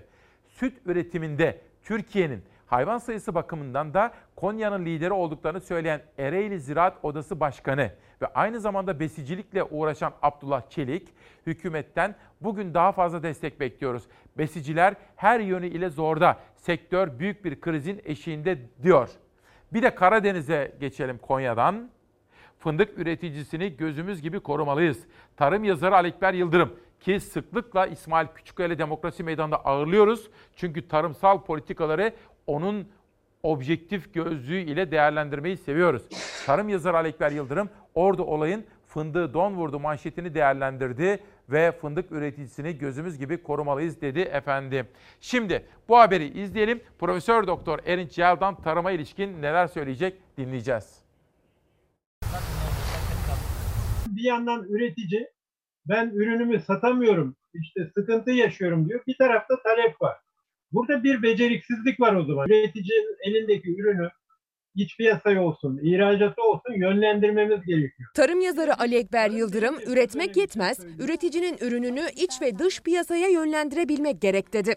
Kabine toplantısından sonra açıklama yapan Cumhurbaşkanı Erdoğan ise çiftçilere yapılan desteğin altını çizdi. Çiftçilerimizin Mayıs ve Haziran aylarında vadesi gelecek Ziraat Bankası ve tarım kredi kooperatiflerine olan hazine destekli kredi geri ödemelerini de faizsiz olarak 6 ay erteliyoruz. Koronavirüs önlemleri kapsamında çiftçinin hazine destekli kredisi 6 ay erteleniyor. Ecri misil ödemeleri ise 3 ay. İsmail Küçükkaya ile Çalar Saat'e konuk olan Ali Ekber Yıldırım, çiftçi desteğinin çeşitlenmesi ve artması gerektiğini söyledi. Çevre ve Şehircilik Bakanı Murat Kurum, koronavirüste mücadele kapsamında çiftçilerin yanında olduklarını belirtti. Kurum bu konuda bir dizi ek tedbirleri hayata geçirdiklerini söyledi. Borçları 3 ay erteliyoruz dedi. Şimdi Ali Ekber Bey'e sözü bırakalım. Buyurun. Çevre ve Şehircilik Bakanı Sayın Kürüm'ün yaptığı açıklamada hazine arazileriyle ilgili ecri misil ödemeleri 3 ay ertelendi. Bu önemli. Burada sadece 9 hektarlık bir alandan söz ediyoruz. Diğer tarafta yaklaşık 4, 4 milyon hektarlık bir ekilmeyen arazi var. Öncelikle onu değerlendirmemiz gerekiyor. Çiftçinin ecrimesi ödemesi 3 ay ertelendi ama Yıldırım tarıma açılmamış 4 milyon hazine arazisine dikkat çekti. Öte yandan pandemi döneminde üretmek kadar ürünü satabilmenin önemine dikkat çekti. Üretim yapıyoruz ama o ürünün pazara ulaşması, tüketiciye ulaşması çok önemli. Alıcısı yok. Çünkü birçok restoran şey kapandı. Tabii büyük bir risk ve krize karşı karşıyayız. Ama eğer biz elimizdeki o muazzam bereketli toprakları, Anadolu'nun ve Rumeli'nin bereketli topraklarını kullanırsak biz bu işin içinden çok daha karlı çıkabiliriz değil mi? Kesinlikle aslında hep bunu anlatmaya çalıştık yıllardır. Türkiye'nin çok zengin bir tarımsal potansiyeli var. Bunu harekete geçirmiş olsaydık bugüne kadar zaten bugün gerçekten Türkiye bu fırsatı çok daha iyi değerlendirmiş olurdu. Özellikle yaş sebze ve meyveye olan talep dünya genelinde arttı. Türkiye'nin yaş sebze ve meyvede en büyük rakipleri İtalya ve İspanya. Koronavirüs mücadelesinde Türkiye her iki rakibinden de daha olumlu bir tablo sürdürüyor. Yaş sebze meyve konusunda yönetenlerin harekete geçmesi gerektiğini vurguluyor tarım yazarı Yıldırım. Bunlar aynı zamanda depolanamayan ürünler. Yani hasat ettikten sonra kısa sürede tüketilmesi gerekiyor. Kargo uçakları olarak bunu çok kolay ihracat yapabilmeliyiz. Hem üretici rahatlar hem ülke buradan döviz kazanır. Buna ihtiyacımız var. Türkiye'ye döviz kazandıran bir diğer kalemse tropik meyveler. Ali Ekber Yıldırım döviz kaynağı olarak nitelendirdiği bu ürünler için planlamanın altını çizdi. Bunlar bir ihraç ürünü ve Türkiye için bir e, döviz kaynağı olabilir. Dolayısıyla bunun planlanması lazım. Hocamıza soralım. Profesör Doktor Erinç Yerdan hocamıza. Hocam tarım diyoruz, üretim diyoruz. Burada e, e, kuşkusuz alınacak olan tedbirler böyle rastgele e, değil bir bütünlük içinde olmalı. E, e, parasal e, kredi desteği veya borçların ertelenmesi e, e, çilek üretmiyor, kuşkonmaz üretmiyor. Bunlar geçici olarak e, çiftçinin gelirini koruyan e, veya borçlarını öteleyen e, tedbirler.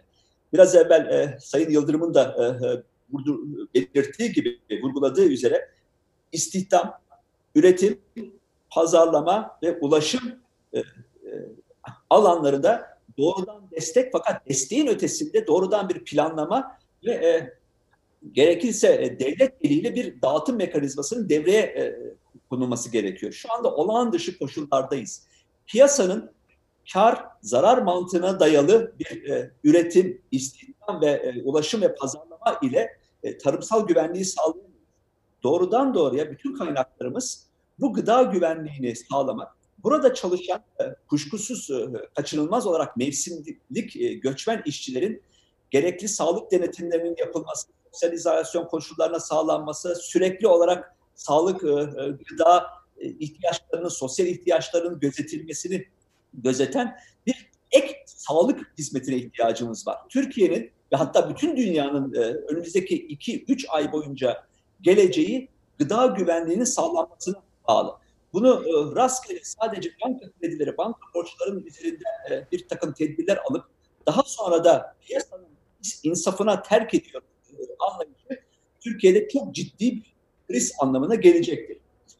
E, bu bakımdan Sayın Yıldırım'a çok e, kesinlikle katılıyorum. Mevsimsel göç tarımsal üretimin e, kuşkusuz kaçınılmaz gerçek. E, mümkün olduğu kadar insancıl sağlık ve sosyal koşulların e, sağlandığı bir noktada denetim altına tutmalıyız. Peki. Hocam şimdi iki çok konuşulan konu var. Ekonomi çevrelerinde, iktisat çevrelerinde. Kısa kısa yorumlarınızı almak istiyorum. Biri IMF'ye ilişkin Hani özellikle sol çevreler IMF'ye gidilmesini eleştiriyorlar. Sizin yorumunuzu çok merak ediyorum. Bir de dolar meselesi var. Dolar şimdi şöyle bir baktığımız zaman hani 6,5 6.47 arasında dolanıp duruyordu. Dün iki sosyal medya manşeti gördüm. Savaş hazır mıyız? Ver bakalım izleyelim. Şimdi Mafi Hoca, Mafi İlmez, dolar kurunu 7 lirada tutmak için harcanan çaba zaman ve doları düşününce insan üzülüyor gerçekten derken bir başka ekonomi dünyasından isim Uğur Gürses, dalgalı kur sisteminin özelliği döviz alıcısı geldikçe kurun yükselmesi, her yüksek seviyenin yeni alıcıları caydırmasıdır. Sistemin bu olduğunu söyleyip belli bir seviyeyi tutmak için arka kapıdan satıyorsanız alıcılara ya da sermaye çıkışına ucuz döviz sağlıyorsunuz demektir diyor efendim. Erik Çağdan hocamıza soralım. Hocam şimdi doları 7 lirada tutmak için Merkez Bankası rezervlerinden kamu bankaları aracılığıyla da satışlar mı yapılıyor? Bunu nasıl yorumlamalı? Ee, dinleyicilerimize sabah sabah rakamlara boğmak istemiyorum ee, ama çok çarpıcı e, e, veriler var elimizde. Merkez Bankası'nın e, meşhur rezerv e, rakamı. Şubat ayından Mart ayına kadar Merkez Bankası'nın toplam rezervleri ki bunların hepsi kullanılabilir değil 107 milyar dolardan 92 milyar dolara indi. Yani kabaca %15'lik bir azalma var. Net kullanılabilir rezervler 25 milyar dolardan 6 milyar dolara indi. Hmm. Fakat bunun içinde e, altın ve diğer e, değerli madenler de var. Sadece döviz, döviz konuştuğumuz için söylüyorum. Tamam. Döviz rezervlerimiz Şubat ayında 400 milyon, milyon, milyon dolardı. Yani 0.4 milyar dolar idi. Şimdi eksi 20.6 milyar dolara indi. Merkez Bankası biraz evvel Sayın Uğur Gürses'in e, e, paylaşımında da sizin ilettiğiniz gibi doları e, dalgalanabilir e, serbest kur rejimi diye ilan edilmiş, sermaye giriş ve çıkışlarının serbest olarak e, düzenlendiği bir e, e, konjöktürde böyle dolaylı yollardan e, e, belki kamu bankaları hatta belki özel bankalara da e, e, moral baskı yoluyla dövizi yapay olarak 7 Türk lirasının altında tutma gayretinin maliyeti hakikaten e, çok anlamsız ve e, iktisat mantığına da e, son derece aykırı. E, bu bakımdan e, e, belki buradan e, ikinci sorunuza geçeceksiniz. IMF'yi IMF, soracağım e, hocam. e, Şimdi hani konusu. bizim tasarruf oranımız düşük maalesef. Ne kadar çaba göstersek de Türkiye'de böyle bir sorun yapısal olarak da kendisini göstermekte. IMF'ye başvurmak size nasıl geliyor hocam? Ee, önce bir kısa bir dipnot söyleyeyim. Ee, bu tasarruf oranımız düşük. Tasarruf oranımız düşük çünkü Türkiye'de bir aşırı tüketim e, yönelik bir e, neredeyse e, bir rant paradan para kazanmaya yönelik bir anlayış var. E, Türkiye'nin tasarrufları 2003 modeli öncesinde son derece yüksekti. %25'ler düzeyindeydi. Daha sonra bu e, rakam e, neredeyse 10 puan geri düştü. Dolayısıyla Türkiye'nin tasarrufları yapısal olarak hep düşük bir ekonomi değil. Bu son dönemde uygulanan bu ranta dayalı, spekülasyona dayalı modelin hane halklarına doğrudan yansıması. Şimdi buradan hareketle IMF konusu e, bir slogan haline dönüştü. IMF'nin geleneksel kemer sıkma dediğimiz yani sosyal hizmetleri kaldıralım, devlet ekonomiden elini ayağını çeksin, memur maaşlarını donduralım, işsizliğe, işsizliğe e, e, hiçbir şekilde karışmayalım. E, böyle bir e, e, IMF programına elbette karşıyız. Öyle zannediyorum ki IMF de geçmişten çok büyük dersler aldı. Örneğin 90 krizini IMF e, çok kötü idare etti. 2001 krizinin Türkiye'de ana e, sorumlusu IMF'dir. IMF'nin izlediği programdır. Daha doğrusu Türkiye'yi izlemesini ettiği programdır. Şimdi bu şartlar altında IMF'ye biz kendi koşullarımızda kemer sıkma değil, doğrudan doğruya topyekün stratejik sektörlere öncelik veren sağlık, gıda, ulaşım ve eğitimi ön plana çıkartan bir modele şeffaf, kaynakları, vergi ve harcamaları denetime açık bir modele kaynak ayırmasını e, isteyebiliriz. Bunda ben hiçbir e, risk görmüyorum. Ama karşılığında şeffaflık, bir yurttaşlık bilinci olarak vergilerin nereden toplandığı, nereye gittiğinin takip edilmesi, ilan edilmesi, hangi şirketlere ne kadar kaynak aktarıldığının e, takip edilmesi ve IMF'den gelen kaynağın da doğrudan doğruya acil sektörlere ka- kanalize edilmesi koşuluyla IMF ile tabii ki bir anlaşma yapılabilir. Bence ben bunda bir bir slogan, e, bir ön yargı görmüyorum. Tamam bence çok önemli sizin sizden böyle bir açıklama gelince. Hocam evde kimler var? Kıymetli eşiniz tabii siyasal bilimci ona ilişkin bir soru aklıma geldi. Evde kimler var şimdi?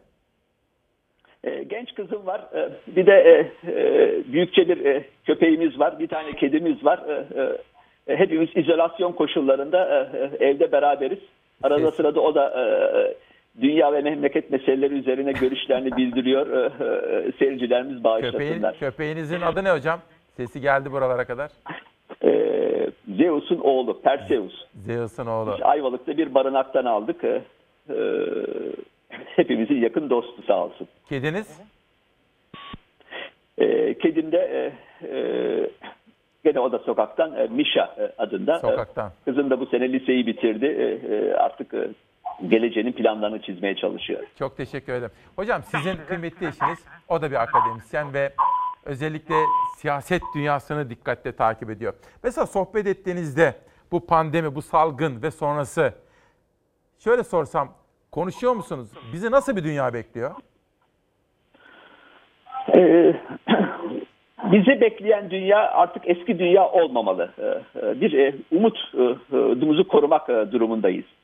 Bu e, normal dediğimiz olguyu değiştirmek zorundayız. Bunun için zaten bu programları yapıyoruz. Dinleyicilerimiz bunun için bu programda e, e, milyonlar e, insan e, bu umudu koruduğu için bu programları izliyor. E, bu kriz öyle zannediyorum ki şu konuyu çok net olarak e, vurguladı. E, piyasanın kar ve zararına e, e, mahkum edilmiş sağlık, eğitim, sosyal altyapı, kamu hizmetleri ticareleştirildiği e, ölçüde, sosyal faydadan uzaklaştırıldığı ölçüde bu tür salgınlara, e, bu tür e, doğal faaliyetlerine e, ne yazık ki açık hale e, geleceğiz. E, bu kriz elbette e, gelip geçecek ama bundan sonra başka doğal afetler de bizi bekliyor olabilir. Kapitalizm her şeyi piyasaya bırakarak, sosyal hizmet anlayışını yok ederek, sosyal faydayı, sosyal dayanışmayı piyasanın emrine, e, tahakkümüne, ulus ötesi tekellerin kar ve çıkar hesaplarına terk ederek insanı yalnızlaştırdı. E, e, bu tür salgınlara karşı e, e, koruma, korunuksuzlaştırdı. E, dünyayı değiştirmeyi talep etmek zorundayız. E, sosyal fayda, sosyal hizmet, kamuculuk bizim e, e, üretimimizin ana ekseni e, olmalı. Ben e, bu umutla e, Peki. e, seyircilerimizi, sizleri e, e, selamlıyorum. Baş başa Hocam çok bırakmak teşekkür. Şimdi sizi hem teşekkür edeceğim ama birkaç gazete manşetini beraber okuyalım bu sabah.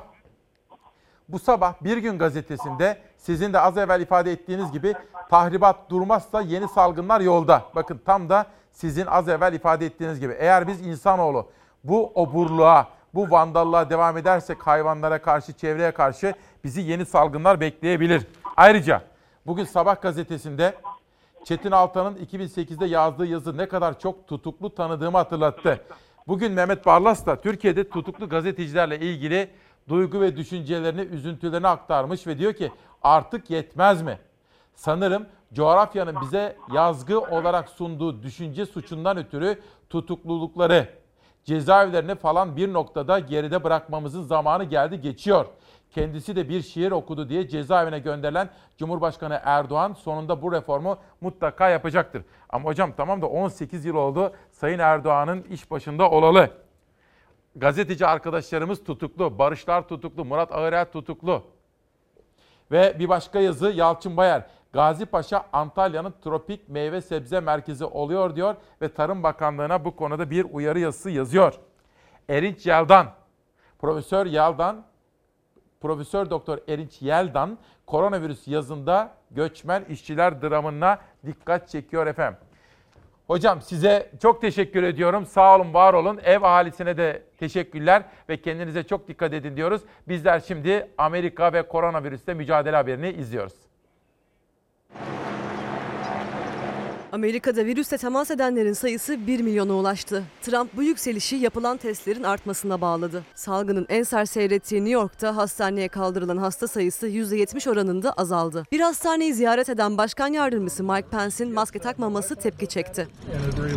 Amerika'da toplam vaka sayısı bugün 1 milyonu geçti. Florida, Kaliforniya, Georgia gibi bazı eyaletler baskılardan dolayı ekonomik faaliyetlerine geri döndü. Virüsün rüzgarının sert estiği bölgelerde tedbir elden bırakılmıyor. Washington'da uzun süredir gönüllü karantinada olan halka müjdeli haber geldi. 5 Mayıs'ta park ve bahçelerin kısıtlı bir şekilde tekrar açılacağı duyuruldu. Sokağa çıkma yasağı olmasa da başkent Washington'ın en yoğun şehirlerinden Seattle'da bomboş sokaklar böyle görüntülendi.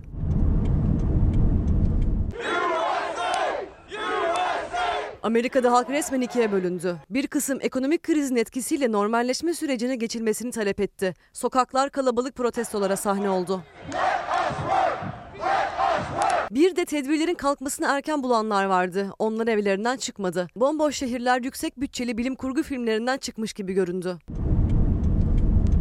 Amerika'da gündemi meşgul eden en önemli konulardan biri Covid-19 testleri. Salgının ilk zamanlarında yeterli testlerin yapılamaması Trump'ı eleştiri oklarının hedefi haline getirdi. Amerika Başkanı valilerle karşı karşıya geldi. Bugün Amerika'da 5 milyondan fazla test yapıldı. Trump test konusunda dünyanın en iyisiyiz yorumunda bulundu. Başkan yardımcısı Mike Pence Minnesota'daydı. Kan bağışı yapılan ve koronavirüs hastanesine çevrilen bir kliniği ziyaret etti. Etrafındaki herkes maskeliydi Mike Pence'in ama kendisi maske takma ihtiyacı duymadı. Başkan yardımcısının bu hareketi tepki çekti. As Vice President of the United States, I'm tested for the corona. Ülke genelinde 17 binden fazla can kaybının yaşandığı New York'tan sevindirici haber geldi. Vali Andrew Cuomo hastaneye yatışlarda %70 düşüş yaşandığını açıkladı. Cuomo can kaybının da %50 düştüğünü söyledi. Ankara'dan çok başarılı arkadaşımız Tülay Ünal Öç'ten de mesaj atmış. Metehan'ı yayınlamıştık ya bir daha dinlesek diyor.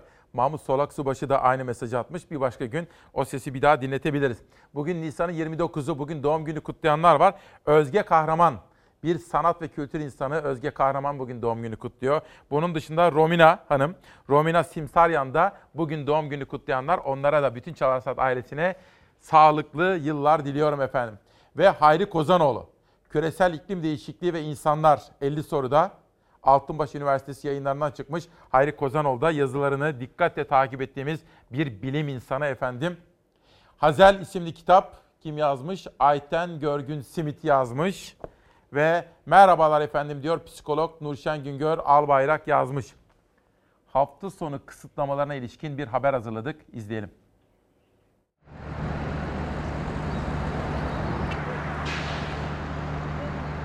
Bu hafta sonu da yine 31 ilimizde 3 gün süreyle 1 Mayıs sebebiyle sokağa çıkma sınırlandırması uygulayacağız. 3 günlük sokağa çıkma kısıtlaması kararı alındı. İçişleri Bakanlığı kısıtlamaya dair genelge yayınladı. Genelgeyle yoğunluk oluşmasının önüne geçmek için 30 Nisan'da market, bakkal ve manavların saat 23'e kadar, 1 Mayıs'ta ise saat 9 ile 14 arasında çalışması kararlaştırıldı. Cuma günü marketler yine 9 ile 14 arası açık olacak. Koronavirüsle mücadele kapsamında güneşli havaya aldanılıp dışarı çıkılması, izolasyon ve sosyal mesafenin ihmal edilmesi ihtimaline karşı Bakanlar Kurulu yeniden hafta sonu sokağa çıkma yasağı kararı aldı. Cumhurbaşkanı Erdoğan 1 Mayıs'ında kısıtlamaya dahil edilip 30 büyükşehir ve Zonguldak'ta 3 günlük sınırlandırma olacağını duyurdu.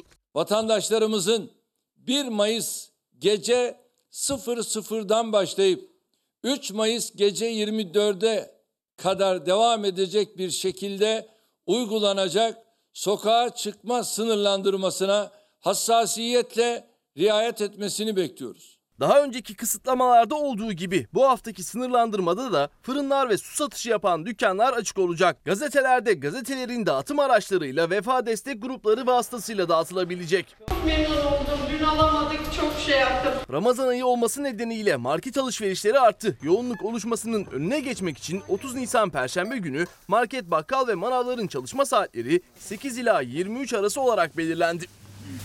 1 Mayıs Cuma günü ise market, bakkal ve manavlar saat 9 ile 14 arasında açık olacak. Vatandaşlar evlerine yakın o noktalara yürüyerek gidebilecek. Bu iş yerleri 2 ve 3 Mayıs'ta ise kapalı olacak.